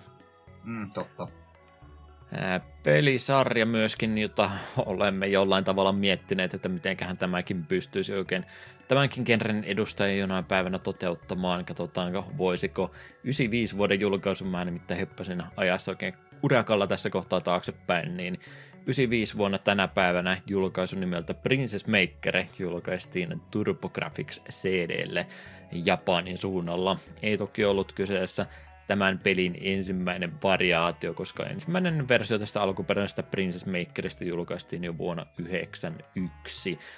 MSX-vastaavat alustat taisi siinä muistaakseni olla ne alkuperäisalustat tälle pelille. No, tarina kumminkin kertoo, että valtakunnan pelastanut ritari ei pyydäkään tällä kertaa palkinnokseen puolta valtakuntaa, eikä suoranaisesti sitä prinsessaakaan vielä, vaan haluaa sitten orpotyttö Marian ottaa omaksi kasvatiksensa. Joo, ehkä mä taivutin tuon sanan oikein. Eli vähän niin kuin isän rooliin tässä sitten ryhdytään ja sen kautta päätetään, että minkälainen nuori nainen hänestä kasvatetaan, että tehdäänkö hänestäkin ritaari vai kasvatetaanko tittelin mukaisesti prinsessan tasoinen henkilö hänestä tai sitten jotain ihan muuta. 74 eri endingiä, eli periaatteessa 74 eri tapaa löytyy, että minkälainen kasvatti hänestä saadaan sitten kasvatettua. Mitä epäät. Tämä oli tosiaan Kainaks, joka on tämän sarjan aloittanut, se piti vielä tuossa sanoa, mutta tämä on vähän siinä, meneekö tämä liian Japanin omituiseksi, niin mittarilla niin värisee siinä jossain kohtaa, että kehtaako tätä pelata vai ei. Joo, on kuitenkin käsittänyt, että nämä Princess Makerit on oikein hauskoja tapauksia, mutta se ehkä saattaa vaatia tietynlaisen persoonan, että noissa saa iloa. Että ei todellakaan ole semmoinen peli, mitä ihan jokaiselle voi suositella. Näin ainakin olen käsittänyt. Se on, sanotaanko, että mulla se veden rajaaja on siinä, että mun pitäisi etukäteen tietää, onko tässä pelissä mahdollisuus tehdä omasta kasvatista omaa puolisoa. Mä sanoin, että se on vähän niin kuin se kohta, että joo, ei, että nyt mennään vähän jo tonne groomer-puolen osastolle. En tiedä, oletteko kukaan, että käytän groomer-termiä takapölyksessä ikinä, mutta joo, jos se on optio tässä näin, niin mä ehkä sanon, että ehkä meistä sitten välttämättä tarvitse pelata, mutta jos ihan niin kuin rehellinen oikea jälkeläinen saadaan hänestä kasvatettua, niin sitten tämä kelpaa vielä minulle. Onneksi ei jatkoa tuota, koska me todellakin pelkästään se, että jos tässä ei pysty, niin sitten en pysty pelaamaan. Niin, okei, no. Joo, no sekin on tietysti joillakin se ehto, että se pitää nimenomaan olla tämä vaihtoehto olemassa, että kehtaa pelatakaan. Mutta joo, jos johonkin pitää se rajapyykki pistää, niin pistetään me sitten vaikka siihen kohtaan. Joo.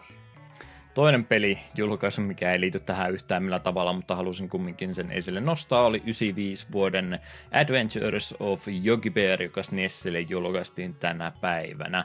Ja tälle oli joku pala-alueen julkaisu, millä oli muistaakseni joku eri nimi, mutta mä en itse tästä kirjoittanutkaan tähän ylös. Ihmettelin nimittäin hetken aikaa, että mitä ihmettä mä oon pelannut tämän pelin, mutta Wikipedia, Moby Games, kaikki muut sanoo, että tätä ei ole julkaistu Euroopassa ollenkaan, ja vastaus sille olikin se, että tämä oli vain jollain eri nimellä julkaistu, että muistikuvani eivät olleet siis vääriä, mutta Blue Turtlen kehittämä suht perinteisestä tasolokkapelistä olisi kyse piirrossarjasta, tuttu joki keräilee näitä pikniklaukkuja näiden kenttien varrella, ja samalla kun niitä keräilee siten, että niiden päälle pitää hypätä, niin siellä sitten pystyy korkeammille platformillekin nousemaan, jos onnistuu pomppimaan niiden päällä näppärästi. Toki nämä piknikkilaukut siinä sitten katoaa saman tien, kun sä oot ne kerännyt, että jos sun hyppelyt menee pilalle, niin sitten joudut valkkaamaan sen alemman reitin ja saatat jotain ekstra kerättävää one-uppeja ja muuta missaamaan, jos otat tämän losereitten reitin sieltä alhaalta. Ja joo, kyllä. Semmoisesta pelistä kyse olisi. Oletko pelannut sitä itse? Enkä kyllä muista, taisin juurikaan jokikarhua pentunakaan niin kuin juurikaan katsonut tai välittänyt. Joo, ei omiin suosikkeihin kyllä missään tapauksessa myöskään kuulunut. Tämäkin pelin muistaakseni aika vaikea sitten oli, niin ei kyllä tullut koskaan kovinkaan pitkälle päästä, että ekaa kenttää on tullut kovastikin nähtyä. Toinen sana, mitä ette ehkä ikinä odottanut groomerin lisäksi käytettävän takapölykseen. Mä pyydän nyt anteeksi etukäteen, mutta mun on pakko käyttää tätä kolmikirjaimista sanaa tässä näin. Älkää cancelöikö minua. Mutta silloin aikanaan, kun oli noita Angry Video Game Nerdistä näitä erinäisiä copycatteja vähän enemmänkin, jos sen ajan muistat tai katsoit jotain vastaavanmoisia, niin tästä pelistä tulee Tulee aina mieleen ruotsalainen variaatio Angry Video Game Nerdistä nimeltä Angry Video Game Fag. Mä tietysti fag-sanaa käytän nyt, niin kuin britit käyttää tupakasta, niin mä en tässä nyt mitään törkeitä termejä käyttänyt, mutta hänet muistan aina että hän oli tästä pelistä videon tehnyt. Kielenkäyttö oli varmaan nimestä päätellen myöskin aikamoista. Ehkä vähän ajat muuttunut siitä sitten näistä 07-08 ajoista. Et ole häntä katsonut. En tiedä hänen olemassaolostaan. Olin onnellisempi silloin. En suosittele. Joo, mä käytän vaarallista terminologiaa tässä. Näitä rupeaa ihan PP:ltä kuulostaan suorastaan. Huhhuh, koitetaan palata ruotuun nyt sitten. Ruotuun palaaminen tehdään muodossa 93-pelin julkaisu Kid Draculan kanssa. Peli, josta me ollaan mielestä puhuttu. Eetu on varmaan ehdottanutkin tätä jaksoksi joskus, ja mä sanoin, että ei, en tiedä miksi. En tiedä, onko mun muistikuvat väärin, mutta mun mielestä sä oot Kid Draculasta joskus puhunut. No, kyseisen pelin Game Boy-versio julkaistiin Japanissa tänä päivänä. Konamin kehittämä pelihän tämäkin on, ja oikeastaan tasohyppelyn muodossa parodioi sitten tuota Castlevania-sarjaa. Eli Vampire Killerin sijasta seikkaillaan nyt sitten itse pikku Draculalla, pikku vampyyrillä. Onks mun muistikuvat väärin? Mun mielestä sä oot Kid Draculaa joskus tarjonnut. Me on saattanut puhua, että sitä voisi joskus tehdä jaksoon, mutta... Ja nyt itse asiassa kirjasitellen listalle ylös. Ei se mulla aiemmin sillä ollut. Ei olisi pitänyt mainita. Ja ihan tiedoksi, Vampire Killer on se ruoska, mitä Belmontit käyttää. No, niin, totta. Mutta joo, okei. Ehkä on terminologia joku... oikein. Oh, no, joo. Ehkä on joku fanipeli, missä ruoskalla seikkailla. Tai jos se ole, niin sitä täytyy ruveta tekemään semmoista. Lötköllä ruoskalla pelata. Siitä tulee Next Gen Castlevania-peli. Se pelataan vähän niin kuin Snake Passia, että se kieroutuu kato se piiska kaikkien puiden ja muiden ympärillä. Saattaisi jopa toimia. Kunhan yritän vaan selittää itteni turvaan tästä tilanteesta. No, mitenkäs Eetu olisi sitten viimeinen pysäkki tällä kertaa? Herättääkö peli tämä seuraava mitään muistoja? 92 vuonna tutusta arcade-tapauksesta tunnetusta sellaisesta tehtiin NES-versio, eli Dragon Slayerista UK, eli PAL-alueella julkaistiin tämä peli nimittäin tällä seudulla. Motive Time Ltd:n tekemä porttaus tuosta arcade-pelistä olisi siis kyseessä, ja Quick Time-eventtien sijasta vähän perinteisempää sivuuttaen scrollaavaa tasohyppely kautta toimintapeliä ja pirun vaikeakin semmoista kyseessä. Ja ei sekään, että tämä olisi vielä riittänyt, vaan nimenomaan tämä versio, kun paloalueella julkaistiin, niin ruvettiin vähän sitten päivittämään vielä erinäisiä asioita. Kenttien välillä pienet grafiikat, piirustukset laitettiin, kuolemisanimaatio lisättiin ja sitten, ettei nyt ihan tommoseksi pinnalliseksi päivittelyksi menisi, niin pelin nopeutta lisättiin ja vihollisiakin heitettiin lisää, niin tämähän tästä vielä puuttui. Mä olin muksuna, kun NES-pelitarjonta oli mitä oli. Rad Gravitin kaltaisetkin mestariteokset maistui, koska ei ollut hirveästi parempaa pelattavaa, mutta mäkin jopa muksuna tajusin Dragon Slayeria pelaatessa, että ehkä kaikki pelit ei vaan ole hauskoja. Tämä on mulle surullisen kuuluisa Angry Video Game Nerdin kautta, ja sitä olen myös nähnyt, kun muutama tyyppi tätä peliä yrittänyt striimata, ja tuskallista. En pelaa mistään hinnasta. Jos pitäisi jonkinlainen omituinen top 10-lista tehdä kaikkien aikojen kauheimmista aloitustilanteista kautta aloitusruuduista, mitä peleistä löytyy, niin Dragon NES-versio varmaan voittaa joka ikisen tämmöisen top-listan se ykköspaikan, että se on se startti heti, silta romahtaa, lohikärme iskee tulta, lentikö sinne kun lepakkokin vielä kohti. Joo. Siinä sitten pitäisi itse omituisen isolla ja hankalasti liikuteltava hahmolla yrittää tästä päästä turvaan, niin ne harvat kerrat, kun aloitusruudusta pääsi eteenpäin, niin kyllä se kuolema sitten vähentäänkin seuraavassa korjasi, niin mä en ole oikeasti siis itse tässä pelissä päässyt yhtään mihinkään, ja muksuna tämä oli ihan kamala kokemus. Älä huoli, niin se oli varmasti monelle muullekin. Todennäköisesti oli joo. Mutta semmoiset pysäkit meillä tällä kertaa, ja palataan nykyaikaan, ja jälleen kerran tapamme mukaisesti pahoitella, että eipä tässä nyt sitten taaskaan vuodenvaihteen tienoilla, kun pyhät ja muut on ollut, ja varmaan pelin kehittäjätkin sillä tauolla on, niin ei mitään isompaa uutisointia ole, mutta otetaan nekin vähän, mitä on, niin kerropas Eetu, mitä M2 striimin kautta kertoikaan tuossa joulu alla. Joo, M2 kertoi tulevan vuoden suunnitelmistaan joulun alla lähettäessään videostriimissä. Ensi vuoden tarjontaan kuuluu muun muassa Taiton kolmiosainen pelikokeilma Ray's Arcade Chronology, johon kuuluvat Smooth-pelit Rayforce, Raystorm ja Ray Crisis. Ja Smooth-rintama laajentaa myös Cavein tunnetun pelisarjan neljäsosa. Smooth-rintamaa laajentaa myös Cavein tunnetun pelisarjan neljäsosa Dondon Pachi Dai Ouyo, joka saa uudelleen julkaisun jossain vaiheessa ensi vuotta. Smuppea. Hasuki tykkää. Mäkin tykätään, kun saadaan edes jotain kerrottavaa tähän, mutta smuppipelejä iloisesti julkaistaan nykyaikana uudestaankin. Lokalisoinnin määrä onneksi aika pientä on, niin se varmaan selittää, miksi tätä tapahtuu, vaikka semmoisia smup-fanaatikkoja ainakaan harva enää itseänsä semmoiseksi mieltääkään, mutta ehkä nuo kulut niiden julkaisun sen verran pienet on, että voi sitten pienemmillä myyntiluvullakin näitä ihan turvallisesti julkaista tämmöistä tahtia. Ja M2 kun kyseessä on, niin yleensä myöskin hyviä julkaisuja sieltä tulee.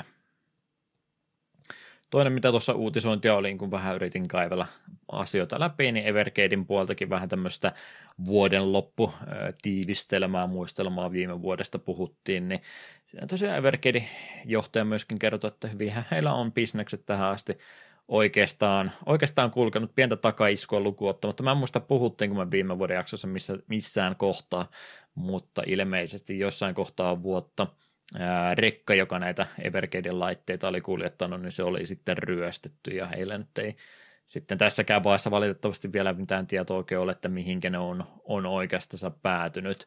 Onko ollut varkaat sitten sen verran tietoisia siitä, kun on ruvennut katsomaan sisältöä, että mitä siellä on. Mä oletan, että he ei ole nimenomaan sen takia sitä pysähtynyt siellä Evercaden laitteita, mutta kun on tuommoista pieniä eriä ja vähän tämmöistä erikoisempaa harrastajatuotetta kyseessä, niin onko nekin sitten tajunnut, että pystytäänkö me edes myymään näitä, koska jos me pistetään nämä myyntiin jonkun IPn tai muun kautta, niin saman tien tietää, mistä on kyse, niin oletettavasti siellä on ollut tarkoitus jotain pleikkavitosia tai muuta ehkä ajatuksissa ollut, että jos tämmöistä saisi käsinsä, niin niitä olisi pikkasen helpompi eteenpäin myydä ilman, että se herättäisi mitään kysymyksiä, mutta tuommoinen Evercaden kaltainen laite, niin se voi vähän herättää huomiota, jos niitä yhtäkkiä parisenkymmentäkin yhtä aikaa myyntiin pistäisi. Se on paljon mahdollista. Harmi kumminkin heille, toivottavasti saavat kaikille niille, joille laitetta oli lupailtu, niin sitten tänä vuonna pikaisesti heille korvattu, jos ei se ole jo tapahtunut. Mutta siellä kumminkin kertoi, että ihan lupaavalta näyttää myös Evercaden tulevaisuuskin, että siellä on nyt jo 11 seuraavan kokoelmapaketin suunnitelmat, jo allekirjoitukset ja muutkin päälle lyöty, että sieltä on kuulemma paljon hyvää vielä tulossa, niin jälleen kerran kehut sinne suuntaan, että hyvin se Evercade vetää. Jep. Tai Evercade, mitä mä äsken sanoin. Joo. Toinen, mikä mä en nyt kirjoittanut ylöskään, kun Everistä tuli mieleen, niin mä en tiedä, mikä Everdriven tilanne nyt sitten viime vuonna on, kun eikös toi Everdrive, niin jos sä tiedät, ei tule nämä kasetit, millä sitten pystyy tämän tämmöisen kasetin iskemaan alkuperäiseen koneeseen kiinni, ja sitten sulla kasetilla on jo kaikki nämä pelien ROM-tiedostot ja muut olemassa, niin eikös tämä laite niin ole ukrainalaiskehittäjä juttu, niin sen kanssa en tiedäkään, mitenkä on sitten totta. Mitenkä on asiat palautunut, ilmeisesti onko hän lähtenyt maasta pois ja jatkaa jossain muualla vai mitenkä homma tapahtuu, mutta tämmöinen pikainen tarkistus tässä kesken jakson katsoa, niin katsotaan, onko täällä Everdrivea tällä hetkellä myynnissä, tuosta 64, kyllä ainakin InStock täällä sanoisi, että olisi, että toivottavasti Everdriven henkilötaustalla niin terkkuja sinullekin, vaan toivottavasti olet turvassa. Jep. Jepa jee. Mitäs sitten vielä muuta kerrottavaa meillä olisi? Pari fanikäännöstä oli tuohon loppuvuodelle tapahtunut, voisiko Eetu niistä muutaman sanan sanoa?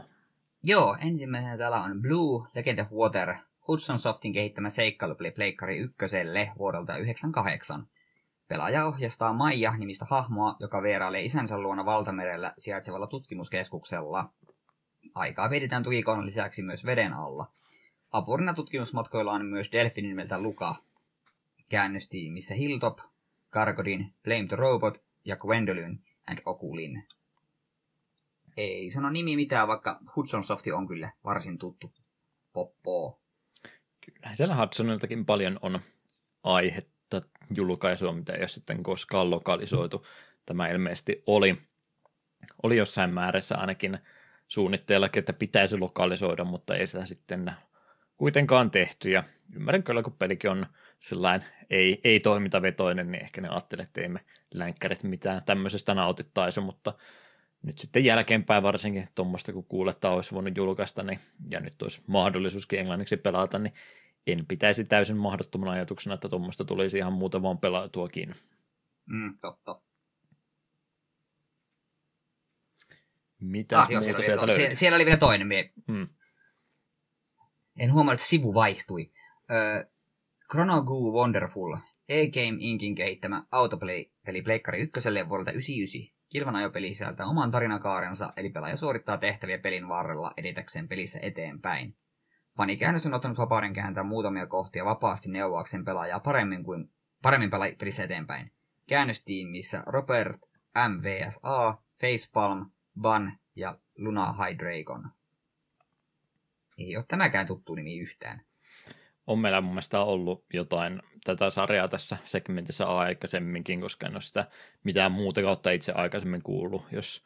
Jos Eetu vahingossa Chronokuuna äänsi, niin Chorokuusta oli tosiaan kyse, että nämä on sitä jotain Japanin lisenssi autolelua, niin ymmärtääkseni niiden ympäriltä tehtyä videopelijuttua, mutta kuulosti siltä nimenomaan, että jos tätä on yrittänyt pelata ilman käännöstä ja sitten kun on pitänyt nimenomaan jotain questia tehdä ja käydä oikeille ihmisille, oikeille autoille puhumassa oikeaan aikaan, niin ymmärrän kyllä, että tämä on voinut olla semmoinen hankala edetä peli, jos ei tuo kielitaito ole löytynyt, niin nyt tämäkin pitäisi onnistua sitten paremmin. Oliko ei tulla isolaatikollinen leikkiauto toi muksun? Kyllä meillä jonkin verran oli, mutta en ihan mahdollista väärää. Meillä oli yksi semmoinen hieno pikkuauto, että sitä jos piti, riippuen pitikö sä kylmän vai kuuman veden alle, niin se vaihtoi väriä. Se oli tyylikäs. Minkähän kaikki omat on mennyt. Ei ne mitään Hot Wheelsia tai muuta brändijuttuja ollut, mutta jostain sekatavarakaupoista niitä aina halvalla muutamalla markalla kertyy kappale hinta. Sitten vielä viimeisenä Guy Flame.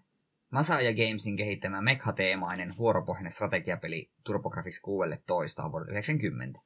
Nebulous Translations -käännösryhmä työsti pelin käynnisti jo jonkin aikaa sitten, mutta projekti jäi keskeneräiseksi. Nyt työ on saatu osittain loppuun, 0,98 versiosta löytyy jonkin verran kauneusvirheitä, mutta peli on kaikista huolimatta kokonaisuudessaan pelattavissa englanniksi. Kääntäjinä Selikon, Temajin Senki ja CCC Mar. Ei ole. No, ei yllätä varmaan, että ei ole joku japanilainen mekha-peli tuttu. Joo, tämä on ilmeisesti siis samalta poppoota, joka on aikanaan Langerisserit ja tämmöiset tehty. Täällä ilmeisesti joko niin päin oli, että tässä oli jotain Langerisseri-kameota tai sitten Langerisserissa oli tämän peli jotain kameota, mutta kumminkin vähän semmoista ennen kuin on mitään sarjaa löytynyt, mitä he ovat päässeet tekemään, niin vähän semmoinen prototyyppiversio, sanotaanko semmoisen pelikentänsä edustajista. Kumminkin jotain ihan resurssien keräilyä ja pelissä etenemistä sen kanssa, niin jostain tämmöisestä kyse kumminkin olisi. Meillä kanssa oli tulossa Front Mission, niin meillä on kanssa ne remakeit, joko sieltä eka oli tullut. Joko se tuli, vai oliko se ihan tässä keväällä tulossa, enpä sitten se muista. Se lähinnä, että onko meillä kuinka kiire Front Mission 2 ottaa keskusteluaiheeksi, koska mä veikkaan, että säkin haluaisit sarjan kanssa vielä eteenpäin jatkaa.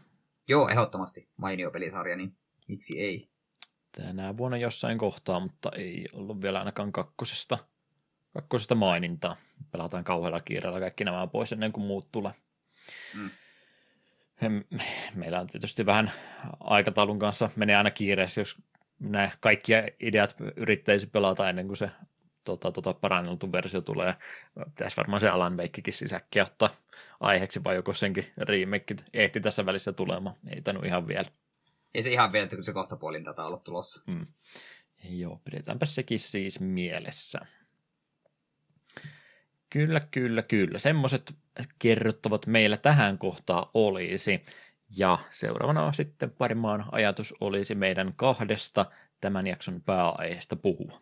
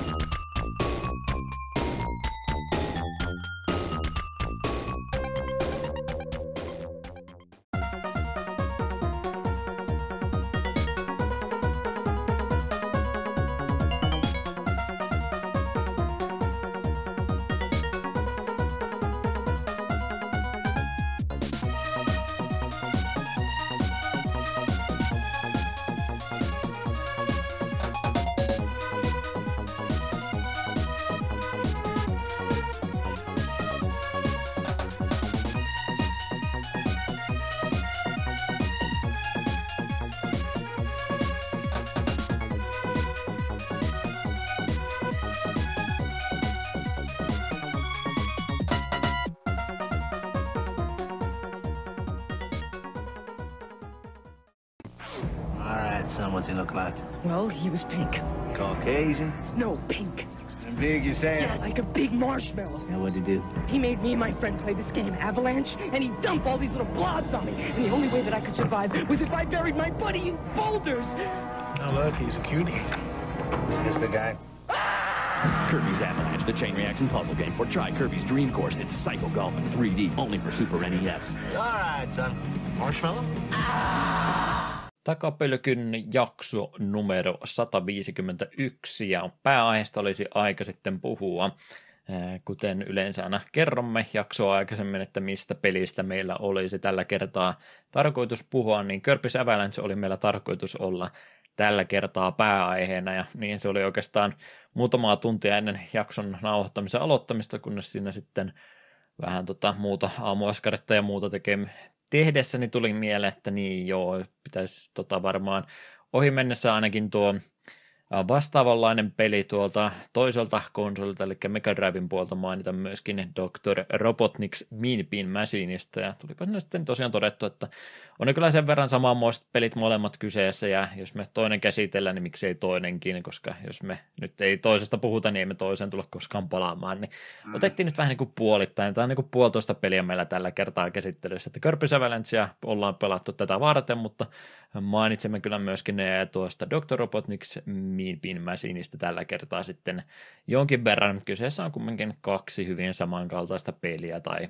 melkein lähes identtistä peliä kyseessä, niin miksikö nyt sitten vielä tällainen ihan jakson aloituksen kynnyksellä niin todettiin, että miksipä niitä ynnättäisi nyt samaksi jaksoksi. Mä lupaan ei tuolla tekemättä tätä enää koskaan toista kertaa. Okei, hyvä. Tulee joku kerta joku iso peli, ja sitten mä totean, että niin puhutaan sitä jatko-osastakin sitten, että sulla on 30 minuuttia aikaa pelata se läpi. Toimiko? Joo, se ei yleensä onnistuisi, mutta tässä tapauksessa olisi meillä kumminkin tämä mahdollista toteuttaa, niin tehdään tällä kertaa tällä tavalla. Elikkä Körpis Avalanche ja Dr. Robotnik's Mean Bean Machine, mikä on homman nimi? No, homman niminään on se, että Puyo Puyo oli pelisarja, joka alkunsa sai tuolla 91-90 tienoilla Japanin suunnalla ja oli tämmöinen kilpaileva variaatio, kun nähtiin, että kuinka suosittu peli tuo Tetris olisi ja loppuviimein aika yksinkertainen selittäjä, varmaan aika yksinkertainen tehdäkin, niin totta kai niitä monia yrittäjiä sitten oli, että mitäs me tehdään Tetriksen jälkeen, että mikä tulee se seuraava iso juttu Tetriksen jälkeen olemaan, ja kompailin japanlaisen studion vastaus siihen oli sitten Puyo Puyo -pelisarja, joka on tietyllä tapaa itse asiassa spin-off-pelikin, jos nyt tällä tavalla voisi puhua. Ollaan tosiaan kompailin näistä aikaisemmista tuotoksista kyllä aikaisemmin puhuttu myöskin. Meillä oli Puyo Puyo Tetriksen pelailut yhdessä vaiheessa, oltiinko vaan ihan ekaa vuotta tekemässä, niin Molemmat taidettiin apotterallaan yhtä aikaa kyseistä peliä pelata, tai ainakin aihepiiristä puhua, mutta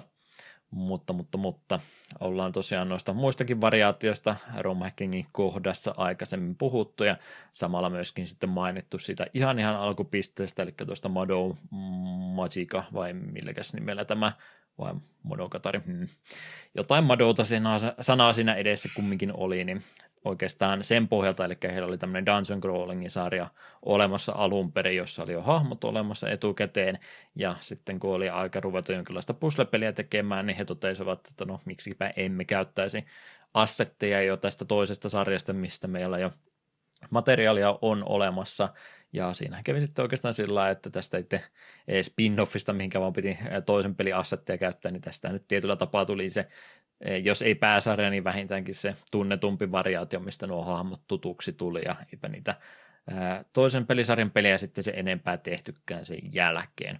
Mutta semmoinen startti oikeastaan Puyo Puyolla on siinä ollut, ja niitä Puyo Puyo-pelejähän on kompailikin matkan varrella kovasti tehnyt, joista ensimmäisestä ja sen myöhemmistä portauksista on sitten meidänkin tämänkertaiset kaksi peliä oikeastaan länsimaihin lokalisoitu.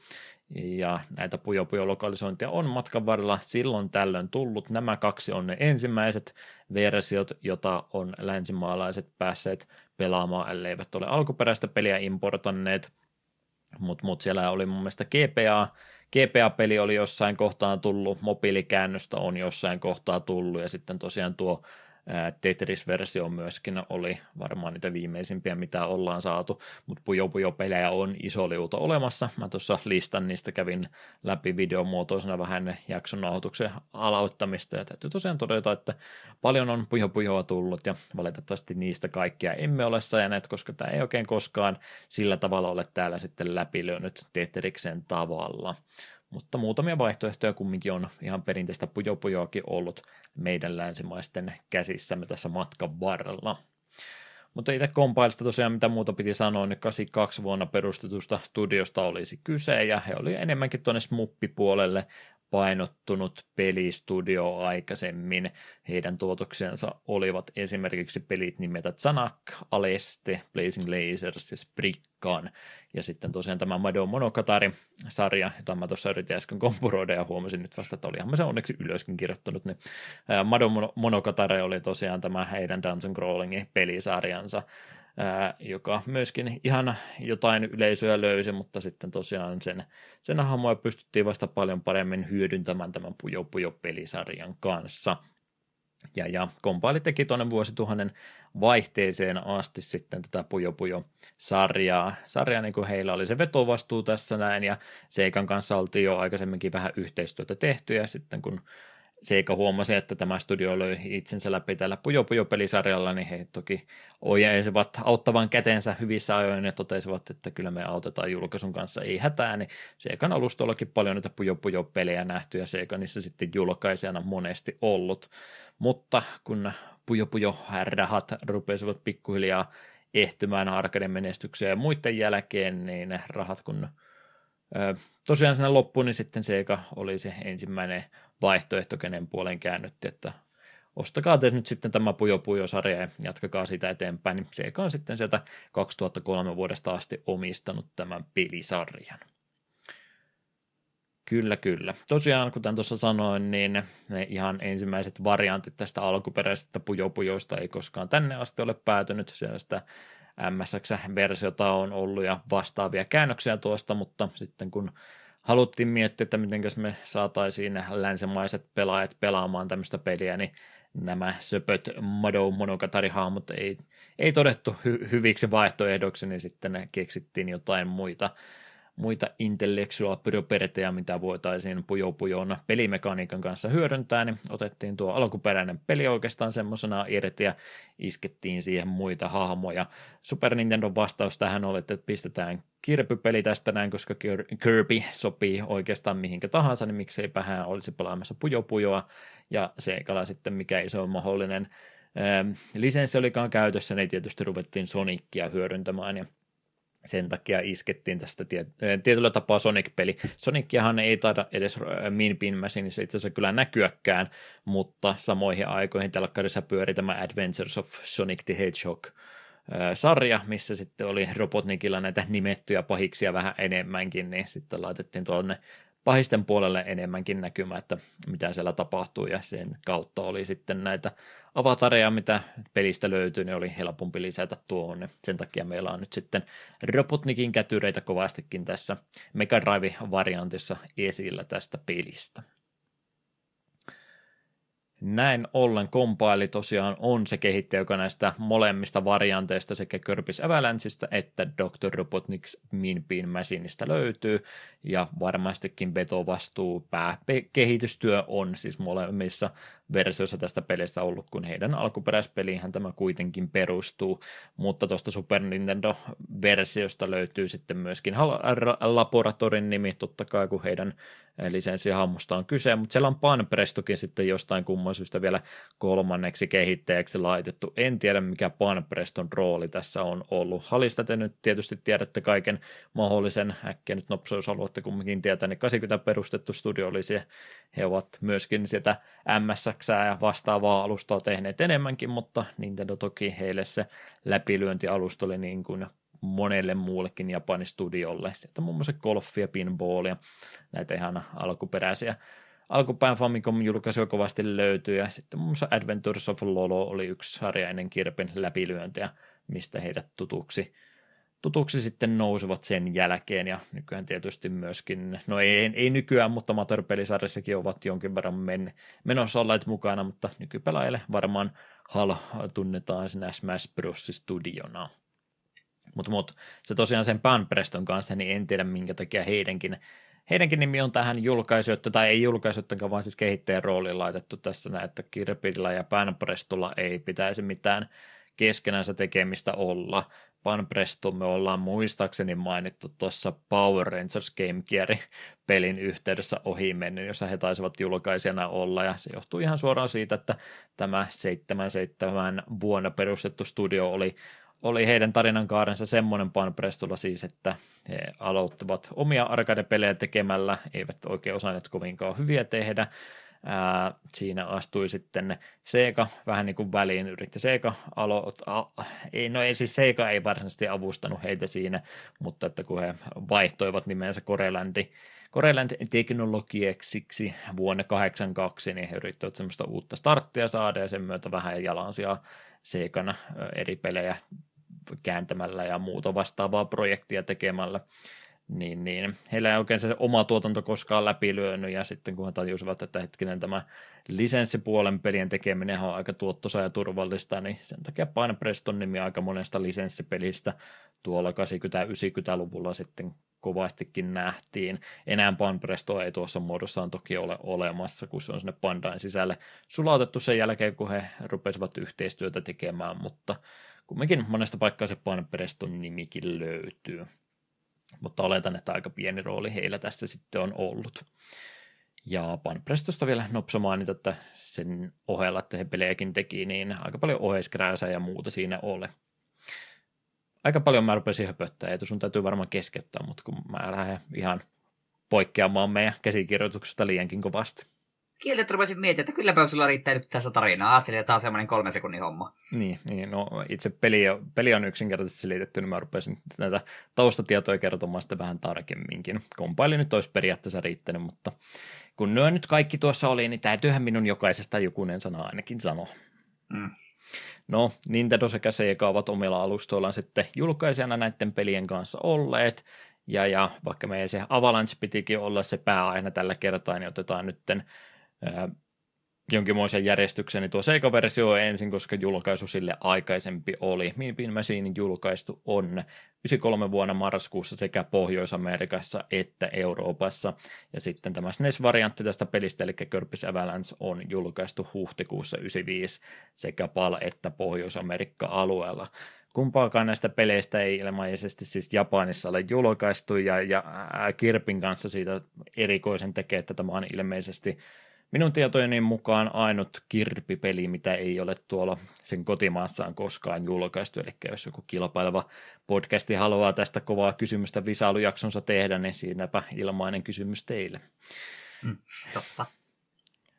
En ole tulossa siihen visailuun mukaan, edelleen meni niin huonosti, mutta. SNES ja Megaraivi tosiaan näillä kahdella pelillä siis alustoina ollut, ja Puyo Puyosta kun kyse on, niin pusleilugenreenhän tämä 100% menee. Kyllä. Huhhuh, Eetu, kerro Körpis Avalancen tarinasta, että mä saan hengitystauon. Joo, King Dedede on haastanut Kirpin ja kaikki muutkin Dreamlandin asukkaat Avalanche-kisailuun tuolla unelmien suihkulähteellä, eli Fountain of Dreamsillä. Kirpihän päättää tähän haasteeseen vastaan ja lähtee kohti tätä Fountain of Dreamsia, ja siinä matkan varrella rökittää kaikki muutkin Avalanchissa. Ja siinähän se. Onko sulla mitään käsitystä, minkä takia Avalanche on pelin nimenä? Jos Pujolla jotain lokalisointia pitää laittaa, niin jostain tuli väittämä vastaan, että se tulee siitä, kun Puyo Puyossa heitetään palikoita vastustajan ruudulle ja siitä tulee tämmöinen avalanche-ilmiö, niin onko tämä nyt sitten mahdollisesti ollut se ajatus, minkä takia tämmöinen nimi annettu? En mä ainakaan mitään muuta selitystä keksi. No tuossa on tavallaan järkeä, koska se kyllä tulee semmoisella lumivyörynä. Että kun se Puyo Puyo ei oikein hyvä nimi ole, pitkään on tuntunut olevan, tämäkin oli sitten kun saatiin niitä ekoja Puyo Puyo-pelejä, niin eikö se ollut Puyo Pop-nimellä aika pitkään? Joo, taisi olla. Ennen kuin sitten oli tuplapujot kyseessä. Mut erinäisiä lokalisointiversioita tästäkin samasta formaatista on kyllä matkan varrella tullut, että todennäköisesti olette siis kuulleet tämän pelin olevan jollain muullakin nimellä. Eikös täällä vielä ennen kuin kokonaan unohdan, niin eikö täällä Avalanchella ollut pala-alueella eri nimikin sitten vielä, että tämä on ollut, oliko tämä joku, minkä takia mä mennään Ghost Trapia sanoa, voiko olla? Joo, on. Körpis Ghost Trap.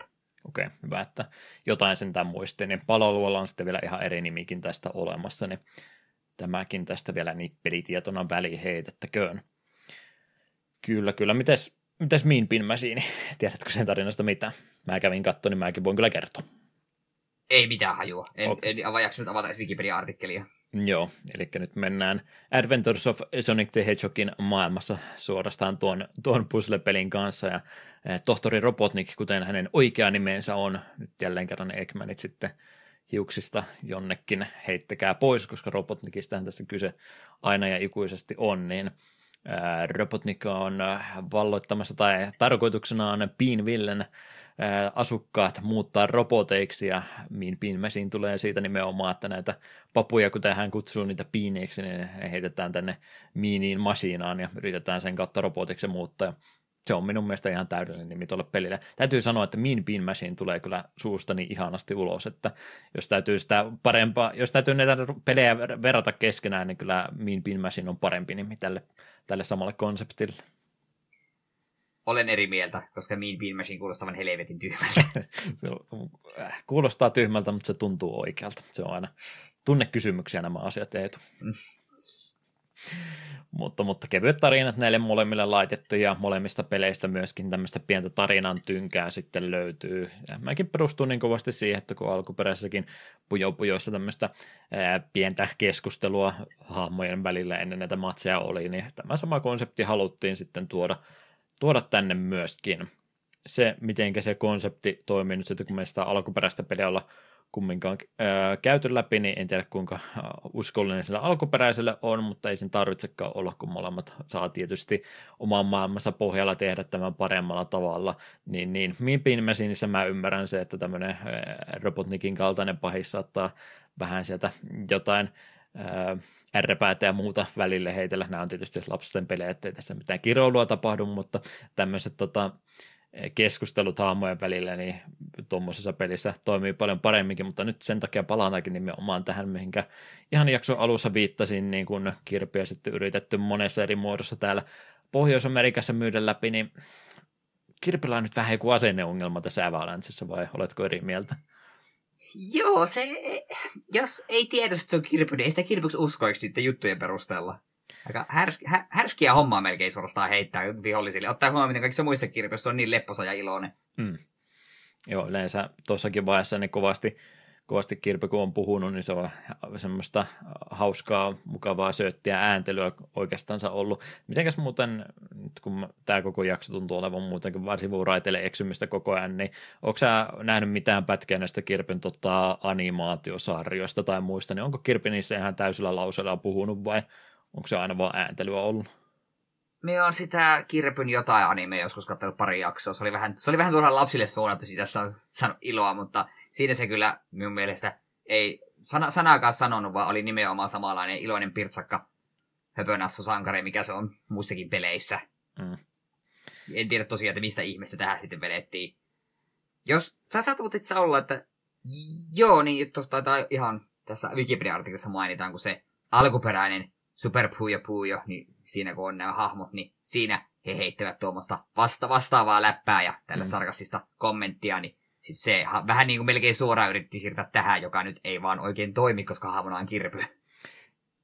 Kyllä joo. Sillä, että kun on yritetty kirpyä saada sitten länsimaissa vähän läpilyötyä ja pelkästään sillä, että peli voi olla sisällöltä ihan samaa, mutta täytyy laittaa kansitaiteeseen ainakin kirpy vähän vihaiselta näyttämään tai jotain muuta, niin sitkeästi ne yritti sitä läpi saada, mutta tässä se tulee varmaan kaikkein ikävimmällä tavalla esille sitten, että kirpillä nyt muuten on vaan tapana ollut hauskoja sööttejä ääniä päästellä läpi, mutta tässä sitten on ihan semmoista suoranaista dissausta suorastaan toisen suuntaan tulossa, että siellä kirpi suorastaan kehottaa vastustajansa painumaan hemmettiin tai jotain muuta tallomaan Wispiwoodsin puun juurien päälle ja kaikkea muuta, että on väärällä jalalla kirpi kyllä nyt herännyt tähän päivään, kun lähtenyt tämmöistä Puyo Puyoa pelaamaan. Ymmärrän kyllä, Puyo Puyo on stressaava peli, mutta kirpi yritän nyt vähän kumminkin, että peliä tämä kumminkin vain on.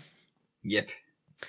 Mutta siinä mielessä on semmoinen poikkeuksellinen peli, että ei oikein tuohon kirpin omaan teemaani niin sovi tämä välisegmenttien kohta tässä näin, niin tämä pistää kyllä tietyllä tapaa silmään aika pahastikin, mutta eipä sitten se enempää välittää tarve. Sovitaan tätä, no spin-off-pelihän tämä on jo, niin tämä voidaan unohtaa nämä sanat häneltä. Hänellä oli vaan paha päivä tänään tässä tämän pelin aikana. Mm. Mutta Puyo Puyo, jos tosiaan puzzle-pelinä nyt ei ole sitten tuttu, niin minä voisin yrittää nyt jollain tavalla edes selittää, mikä on homman nimi, Eetu voi tarkentavia kommentteja heittää läpi, mutta palikoita ylhäältä alaspäin pudottelevasta pelistähän meillä olisi kyse, jos ei ole sitä aikaisemmin pelannut, niin Tetris tietysti se yksi semmoinen vastaavanmoinen vertauskuva aina on, että saat semmoisen jonkinmoisen mielikuvaan siitä pelikentästä, mitä sulla siinä käytettävissä on. Eli tämmöinen palikkapohjaista tiettyjen palikkojen siirtelyä paikasta tai ylhäältä alaspäin siirtelyä niiden oikeaan kohtaan pudottelua, niin semmoista peruspuzzle-pelaamistahan se Puyo Puyokin periaatteessa on, mutta Puyo Puyossa sitten se, mikä siitä monella tapaa haastavamman ja monipuolisemman tekee, on tämä eri värikoodaaminen näiden palikkojen kanssa. Tässähän ei siis mitään eri muotoisia palikoita varsinaisesti ole, vaan kaikki palikat on kahdesta toisensa liitetystä palasesta tehtyjä versioita, joissa on sitten eri värejä olemassa, ja näitä tulee sitten randomisti sieltä alas. Sitten se voi olla vaikkapa tuplapunainen tulla nyt, ja seuraavaksi tulee sininen ja keltainen yhteensä liitettynä, ja niin eteenpäin. Eli muodot on joka ikinen kerta sama, mutta ne, että mitä värikombinaatioita sieltä tulee, niin tämä on se muuttuva tekijä tässä näin. Se, että sä laitat sen vaakarivin täyteen, niin ei tarkoita sitä, että se klieraisi sitä ruutua alas, vaan se, että siellä pitää 4 saman väristä olla siten, että siellä on kaikissa 4 niin jotkut kyljet toisiinsa koskettaa, niin 4 kompoja kun pystyt sitten laittamaan, niin tästä rupeaa tämä pöytäkin sitten putsaantumaan samaan aikaan, mikä olisi loppuviimein aika helppoa, mutta tämähän on versus puzzle-peli, eli ei nyt pelkästään riitä se, että me yritetään vaan mahdollisimman nopeasti ja mahdollisimman tehokkaasti putsata sitä ruutua pois, koska meillä on siellä vastustajakin samaan aikaan sitä samaa asiaa tekemässä. No, miksikö tämä ei ole hyvä strategia heti, kun vaan sen 4 4 setin saat sinä laitettua kasaan, niin miksei sitä kannattaisi heti putsata pois, johtuu siitä, että se, mitenkä vastustajat tässä pelissä voitetaan, on se, että yritetään sitä roskapalasiakin sinne vastustajan puolelle saada, eli tämmöistä harmaata blokkia, joka ei ole minkään väristä, joka täytyy vaan kliarata siten, että siinä muita värejä niiden vieressä onnistuu sieltä kliaraamaan. Niin. Tarkoitus, että miten sitä roskapalaa sinne vastustajan puolella heitetään enemmän, tulee näistä komboista. Eli tulee tietynlainen ketjureaktio, sieltä lähtee 4 palikkaa pois, yläpuolella olevat putoilee alaspäin, ja sitten kun tämä efekti on tapahtunut, niin jos se putoilee nämä palikat sillä tavalla, että sieltä sitten sen jälkeen muodostuu uusi 4 tai isompi kombinaatio, niin tästä on sitten kompo tehty ja näin eteenpäin. Niin. Kompojen tekeminen tässä on äärimmäisen tärkeä, oikeastaan ihan pakollinen taito heti ensimmäisten kenttien, kun on päässyt pelituntumaan jonkinmoisen saamaan, niin näiden kompojen tekeminen on yksinkertaisesti vaan välttämättömyys tässä, jotta tässä itse pelikonseptissa pystyy sitten hyvin etenemään. Mutta se on varmaan se yksinkertaisin tapa Puyo Puyo selittää, vai haluatko jotain yksityiskohtia tai muuta, kun nyt ruvetaan ihan perus Puyo Puyo strategiastakin samalla puhumaan, niin ihan noin muuten peruspelaamiseen, niin unohdinko siinä jotakin? Ei, mielestäni tuossa nyt oli kaikki, mitä tarvitsee, koska Puyo Puyohan on loppuksi tosi simppeli. Laita 4 samaa väristä vierekkäin, jos aiheuttaa kompon, niin se on aika hyvä juttu. Se kun niitä värejäkin vaan on, niin monta siinä yhtä aikaa, niin se 4 kompojen tekeminen pelkästäänsäkin niin on tietyllä tapaa ihan haastavaa, ja jos nimenomaan et edes yritäkään niitä kompoja tehdä, niin sitä vaan kertyy sitä omaakin palikkaa sinne ruudulle jo niin paljon tästä faktasta, kun siinä on ne 2 palikkaa aina, tai 2 eri väristä palikkaa yhtä aikaa tulee, niin se kyllä täyttyy jo ihan pelkästään silläkin tavalla, niin sekin on jo yksi syy sillä, minkä takia se kompottaminen aika välttämätöntä on. Mutta Tetriksessä kun oli vaan niin helppo, että siihen saat aika nopeasti semmoisen fiiliksen Tetriksen kanssa, että mitenkä tämä täytetään siten, että tänne ei jää reikiä ollenkaan, mutta se ei vaan Puyo Puyossa yksinkertaisesti riitä, että sun täytyy sitten jatkuvasti jokainen siirto on niin tärkeä sen kompottamisen takia, että sä saat rakenneltua niistä semmoisia fiksuja tornia, fiksuja tuttuja muodostelmia, että sä pystyt turvallisesti tekemään näitä komporeaktioita, koska se semmoisen tietynlaisen tornimaisen kasaamisen yleensä vaatii. Minä olen ehdottomasti myöskin noviisi Puyo Puyon kanssa, että tässä nyt on tietysti jotain kikkuja, mistä minä en osaa tässä kertoa, mutta ylipäätänsä semmoiset tornin tekemiset, mistä sä sitten kun yhden rivin laitat sinne jotain tiettyä riviä, vaikka vaikka taso on toista väriä ja saat sen klierattua, ja se tarkoittaa sitä, että sitä päätä putoaa se sama värinen siellä alla olevan kanssa, niin se on semmoisen yksinkertaisen 2 kompon sitä kautta tehtyä. Niin.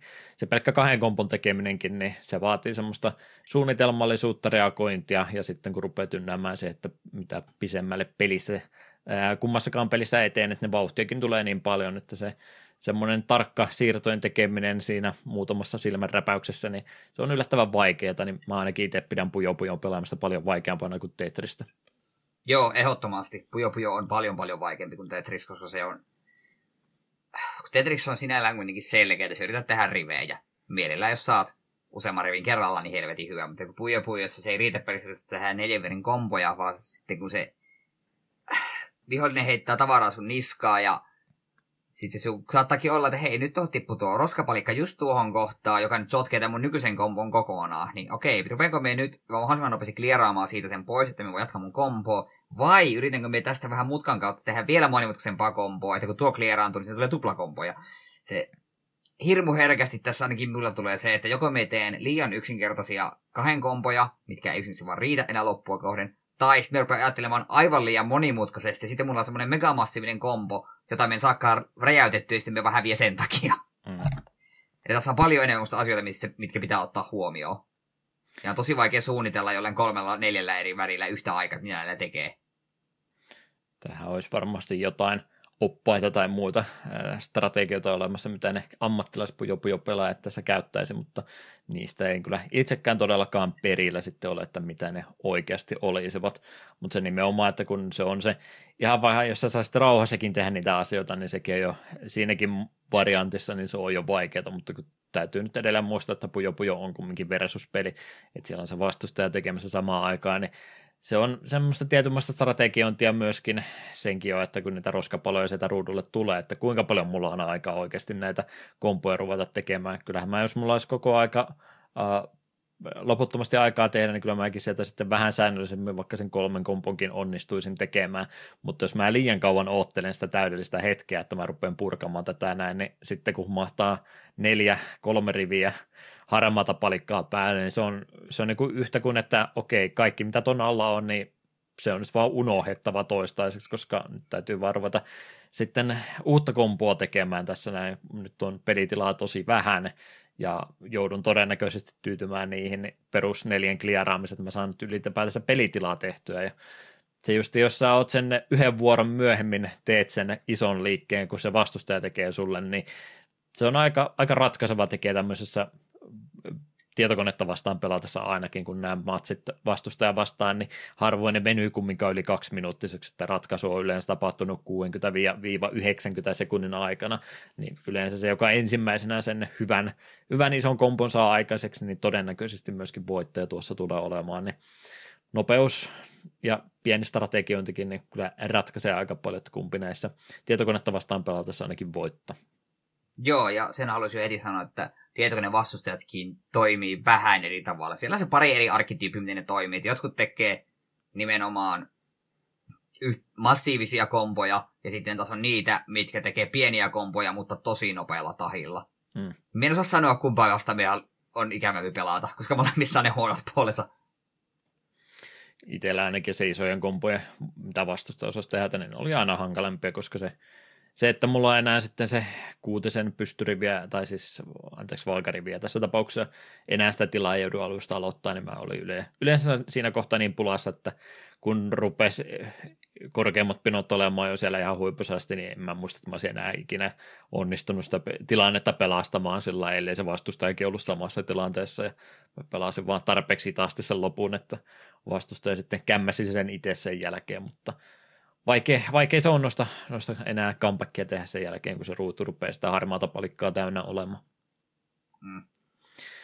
Peleissä on tosiaan siis enimmäkseen pelataan versus-tilaa, siis molemmista peleistä löytyy ehdottomasti pakko ollakin tämmöisissä peleissä, että vähän se sitten kavereikin vastaa pelaamaan, mutta yksin pelaamista siis molemmista peleistä kyllä löytyy näin kampanjan kautta, jos näin haluaa sanoa, missä sitä välikohtakeskusteluakin löytyy, mutta on laitettu semmoiseen tietynmoiseen vaikeusasteen järjestykseen, että molemmista peleistä löytyy sitten kenttäpohjaisesti, mistä lähdetään ykköskenttä on helpompi ja mitä pisemmälle mennään, niin sitä vaikeampia ja nopeammin pelaavia vastusta ja kautta pelinopeuskin siis nopeutuu kenttien välillä toki, niin on laitettu tällä tavalla, että suht helposta alkaa.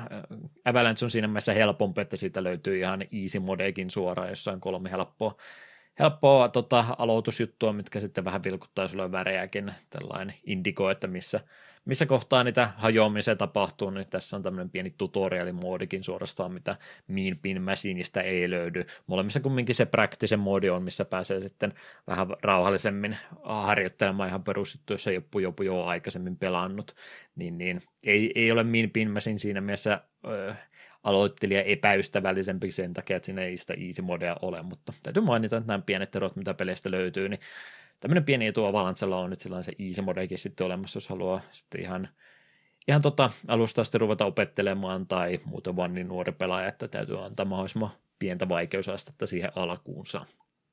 Totta. Mutta minä en valitettavasti normaaliakaan onnistunut kliaraamaan 90 tasolle, kun oli se viimeinen vastustaja Avalanchen puolella ja Ei homma onnistu, että pirun vaikeita pelejä nämä on, ei tainnut Eetulakaan hardin napsahtaa läpi. Ei missään nimessä. Se on varmaan just siellä 8-10 väillä, missä mulla loppuu niin kuin höyry. Se vaan menee siihen, että vastustaja tekee yhden aivan massiivisen kompon, ja jos se jotenkin onnistu siitä tilanteesta vielä pelastamaan itse, niin se on, no siinähän sulla on seuraava jo niska, että en vaan saa tilaisuuteen hyökätä takaisin, kun yritän vaan pysyä hengissä. Joo, ei voi vaan liikaa miettiä, että on pakko opetella sekä pelaamaan hyvin että nopeasti ja valitettavasti kummatkin asiat erikseenkin rupeaa olemaan aika vaikeita, sitten kun ne pitäisi vielä yhdistää, kun ei kumpaakaan ole vielä kunnolla oikein kiinni päässyt, niin valitettavasti siinä tosiaan normaalin loppupään vastustajat tulee itsellekin olemaan sen verran vaikeita, että en koe niitä läpäiseväni ihan pitkään aikaa, että aika paljon Puyo Puyo -treeniä kaipaisi vielä, että onnistuisi kumpaakaan näistä peleistä loppuun asti vetäisemään. Mm. Mutta muuten mitä tosiaan, kun meillä 2 peliä kerran oli kyseessä, niin mitään muita versioeroja nyt nopeasti sanottakoon. Graafiselta ilmeeltään molemmat on tietysti tämmöisiä piirrosmaisia versioita. Kirpi ehdottomasti värikkäämpi näistä kahdesta, ja Kirpillä se etu, että se vähän noita taustagrafiikoitakin vaihtelee säännöllisemmin, että Mean Bean Machine on samoilla raameilla sitten pelialusta loppuun asti ainakin näin. Näin tämän käsityksen sain, kun katselin videomateriaalia pisemmälle Mean Bean Machinen puolelta, niin siinä mielessä pieni etu ja muutenkin vähän kirkkaammat värit tuosta Avalanchesta löytyy, mutta vaikealukuisia ei kumpikaan peli kuitenkaan ole, että 16-pittisellä pikselitaiteella pystyy semmoisen tarkkuuteen pääsemään, että pelin lukeminen ja pelipöydän ymmärtäminen ei ole vaikeaa kummassakaan, ja tämäkin on ihan preferenssikysymys sitten, että kummasta tyylistä enemmän tykkää. Totta. Musiikki, oliko jotain mielessä? Ei mitään lisättävää. Niin. Musiikkipuolelta tietysti enemmän niitä eroja löytyy näissä kahdessa. Molemmat on tietyllä tapaa lainaa jostain toisesta, että kummassakaan semmoista omaa originellia sisältöä ei ihan mahdottomasti ole. Körpis Avalanche tietysti, kun on spin-off-peli, niin he eivät ole halunneet tätä varten tai ei ole sitten ollutkaan kiinnostusta ruveta erikseen omaa soundtrackia tätä peliä varten tekemään, niin tästä löytyy sitten musiikkia muista kirpipeleistä, eli Kirby's Adventuresta sekä Dream Coursesta on musiikit otettu, ja ne on sitten remixattu oikeastaan tätä versiota varten. Mean Bean Machine kuulostaa varmastikin paljon alkuperäisemmältä materiaalilta, mutta näin ainakin väittämä kertoo, että Mean Bean Machinen musiikit ei ole yhden suhde yhteen otettu noista alkuperäisistä Puyo Puyo -peleistä, mutta tietynlaisia remiksejä niistäkin versioista on kyseessä, että ei ole Sonic-musiikkia tuossa Mean Bean Machinessa oikeastaan, vaan se tulee sitten enemmänkin sieltä samanmoista tuotantoa, mitä Compile oli omaan versionsa tästä pelistä tehty, niin sieltä ollaan sitten lainattu, että molemmat pelit lainaa jostain aiemmasta materiaalista kyllä. Mutta eikös kirpimusiikit Snessin kauttakin niin varsin mainiolta kuulosta? Kyllä, kirpimusiikki toimii aina. Ei siinä niinku vaikea kuvitella, että kirpissä olisi huonot musat. Mm. Ja. Mitä sitten Megan Raivin musiikit on, niin kyllähän täälläkin sitä rämisevää sähkökitaraa jälleen kerran löytyy, mutta paljon miellyttävämpää kuunneltavaa kuin moni muu musiikki, mitä sieltä alustalta saattaa silloin tällä vastaan tulla, niin minimmäisiin musiikitkin kyllä varsin mainiot on, että täytyy molempia tasapuolisesti tässä kohtaa kehua. Yksi pieni äänisuunnittelun lisä, mikä tuli kyllä myöskin mieleen, tämä ei ole mikään välttämättömyys, mutta loppupään kasettipelejä kumminkin 16-bittisiä semmoisia, niin kai heillä oli sen verran sitä tallennustilaa olemassa, että molemmat pelit sitten koki tarpeelliseksi, että jotain pieniä ääniefektejäkin pitää laittaa. Kirpissä ainakin hauskat, kun joka ikinen vastustaja oman nimensä sanoo ääneen, niin kuin noissa jotain Pokemoneja konsana. Kyllä, Wispy Woods. Squishy oli oma suosikki. Joo, Mean Bean Machinistäkin pikkasen niitä löytyy, ei ihan yhtä paljon, mutta sieltäkin semmoisia pieniä ääniefektejä löytyy. Tämä on aina hauska kuunnella niitä oikein kompressoituja ääniklippejä, mitä noista 90-luvun peleistä tuohon aikaan vielä löytyy, että on vähän sitä talletustilaa onneksi tänä päivänä enemmän. Mm. Kyllä. Tosiaan mitä muuta nyt noista oikein ei nyt hirveästi pääse sanomaan. Vaikeusastoiltaan varsin vastaavanmoisia keskenänsä. Mean Bean Machinen varmaan etu, jos nyt mietit, että kumpaa mieluummin lähtee pelaamaan. Tämä nyt ei tänä päivänä niin enää haittaa, mutta silloin aikanaan, jos mun täytyisi joku kehu antaa toiseen ylitse näille 2 versioille, niin Mean Bean Machinesta löytyy oma salasanasysteeminsä, eli sä pääset jatkaan salasanan syöttämällä tuota peliä sitten eteenpäin. Avalanchesta löytyy myös mahdollisuus jatkaa peliä, mutta se, miten mä katsoin, että miten se toimii, niin se on sen verran vaikeaa, että melkein voisi sanoa, että siinä ei ole sitä. Periaatteessa kumminkin on, että joku nyt tulee mulle sanoa, että no, kyllähän sitä Avalanchestakin löytyy jatkamissysteemi, no, niin joo on, mutta sun täytyy laittaa kakkosohjain kiinni koneeseen ja mennä optionsia, ja mennä extra optionsia ja painaa joku näppäin yhdistelmä ja käy competitive moodissa ja sitten mennä tarinapuolelle ja sitten jatkaa sieltä kentästä eteenpäin, mihinkä haluat, niin se on sitten vähän niin kuin pitää jostain pelilehdestä olla se koodi löydetty, jos kukaan tämmöistä oli siihen vaiheeseen edes löytänytkään, mutta se menee jo melkein tuonne sitten developer-näppäyhdistelmien puolelle suorastaan, että salasanasysteemi 4 eri väristä mean beania tuolla Robotnikin pelin puolella, niin paljon helpompi systeemi, niin siinä mielessä pieni ekstra piste tuonne Mega Drive-pelille tästä versiosta. Mietin, kun tulisi joku uusi Mario tai hemmetti uusi God of War, ja siinä olisi vastaava tallennussysteemi, tai jatkamissysteemi, mitä tuossa Körpis Avalanchessa. Oi että, olisi mukava lukea raivoa netistä. Kyllä. No, jos Avalanchea haluaa pelata, niin sehän toki alkuperäisen alustan lisäksi nyt sitten Switch Onlinesta löytyy yhtä lailla, ja olisiko sitten ollut Wii U Virtual Console julkaisutkin tästä olemassa. Mean Bean Machine, jos aikanaan saa haluaisi päästä pelaamaan, niin kyseisestä pelistä löytyy myös Game Gear sekä Master System-versiot, ja jos oikein luin, niin Game Gearissa oli pieni ekstra, että sieltä löytyy se haastepelitila, mitä olette ehkä muissakin pujoissa nähneet, että siellä on jotain valmiiksi tehtyjä pelitilanteita, missä sulle annetaan pari palikkaa käytettäväksi ja ratkaistavaksi, että miten tämä tilanne puretaan sillä, että tämä ruutu saadaan putsattua kokonaansa, niin se on semmoinen peruspelitila, mitä ei näistä kummastakaan versiosta näin vakiona löytynyt, mutta Mean Bean Machinein jommasta kummasta porttauksesta se oli sitten vielä lisättykin. Game Gear-versio 93 Pohjois-Amerikassa ja tammikuun 94 Euroopassa ja Master Systemin versio pelkästään pala-alueella 94 vuoden heinäkuussa. Kyllähän siinä sitten näistä pelistä jonkin verran aina juttua löytyy. Varsin yksinkertaisia puzzle-pelejähän on, mutta masterointi on tosiaan se, mikä paljon vie aikaa tämmöisten pelien kanssa, niin kyllä täällä semmoista yksityiskohtaistakin pelaamista ja niistä kommentoimista varmasti kovasti löytyisi, mutta kyllähän tässä minun mielestä ihan hyvin peruspeli-ideat kumminkin molemmista tuli kerrottua, joten se olisi varmaan aika kysäistä Eetulta sitten, kannattaako jompaa kumpaa näistä versioista pujopujona suositella?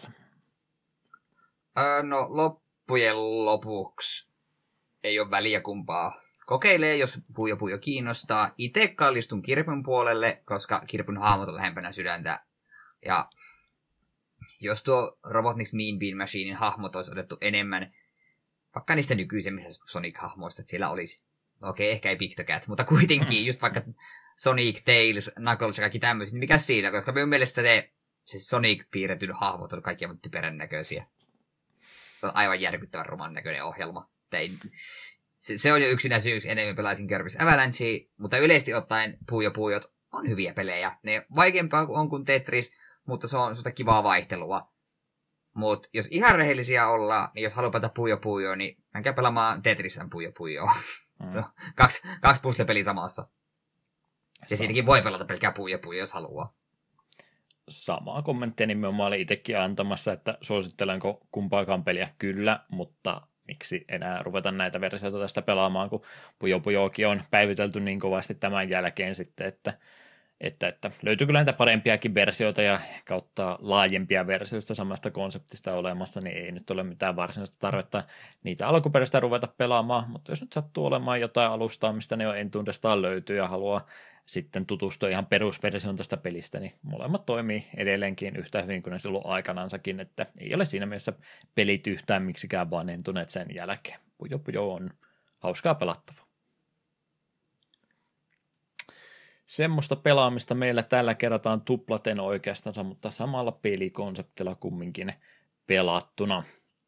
Sitten vielä ennen kuin viimeisen tauon aikaa olisi tulla, niin nyt semmoinen pieni toteaminen, että pieni unohdus on sattunut.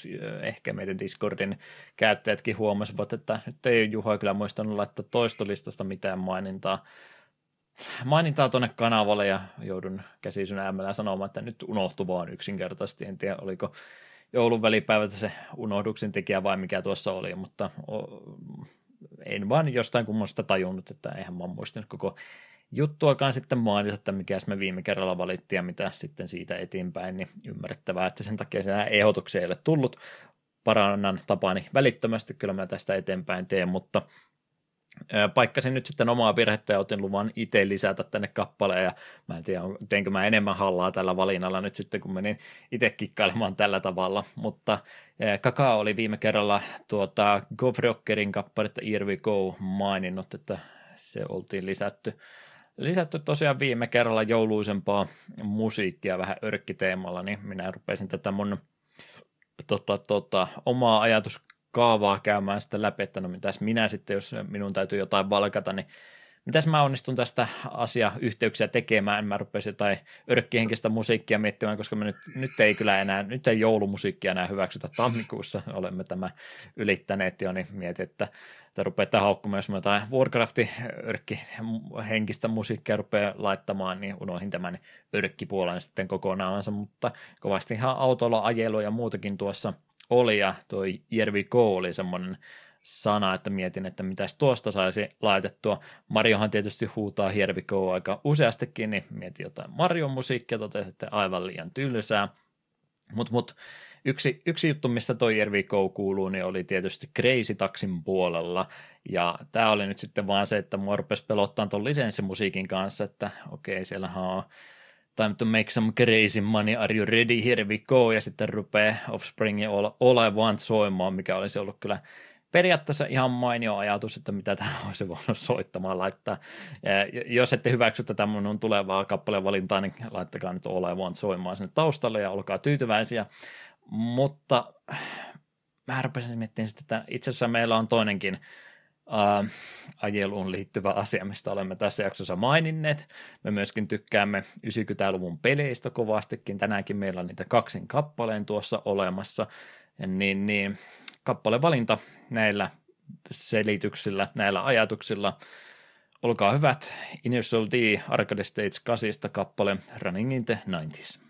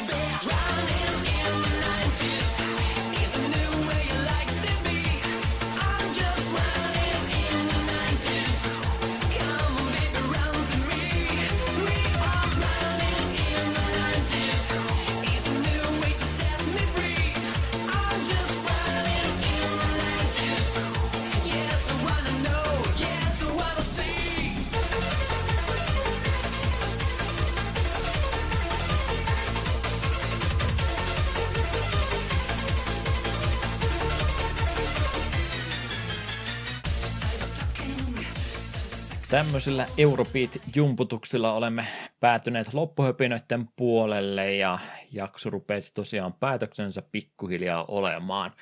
Ja kai se minun valinta oli tosiaan sitten laittaa, että mitä seuraavassa jaksossa olisi tarkoitus käsitellä ja yksi lupaus on meillä oli, että koitetaan pykälää paremmin niitä toivottuja pelejä sitten ruveta tänä vuonna läpikäymään ja ajattelin sille linjalle saman tien lähteä ja yksi niistä nousi minun mielestä tällä kertaa parhaiten esille, jota olen kyllä itsekin ajatellut, että voisi jakso ajaksi ottaa, niin mitä siellä Etu olisi seuraavalla kertaa tulossa?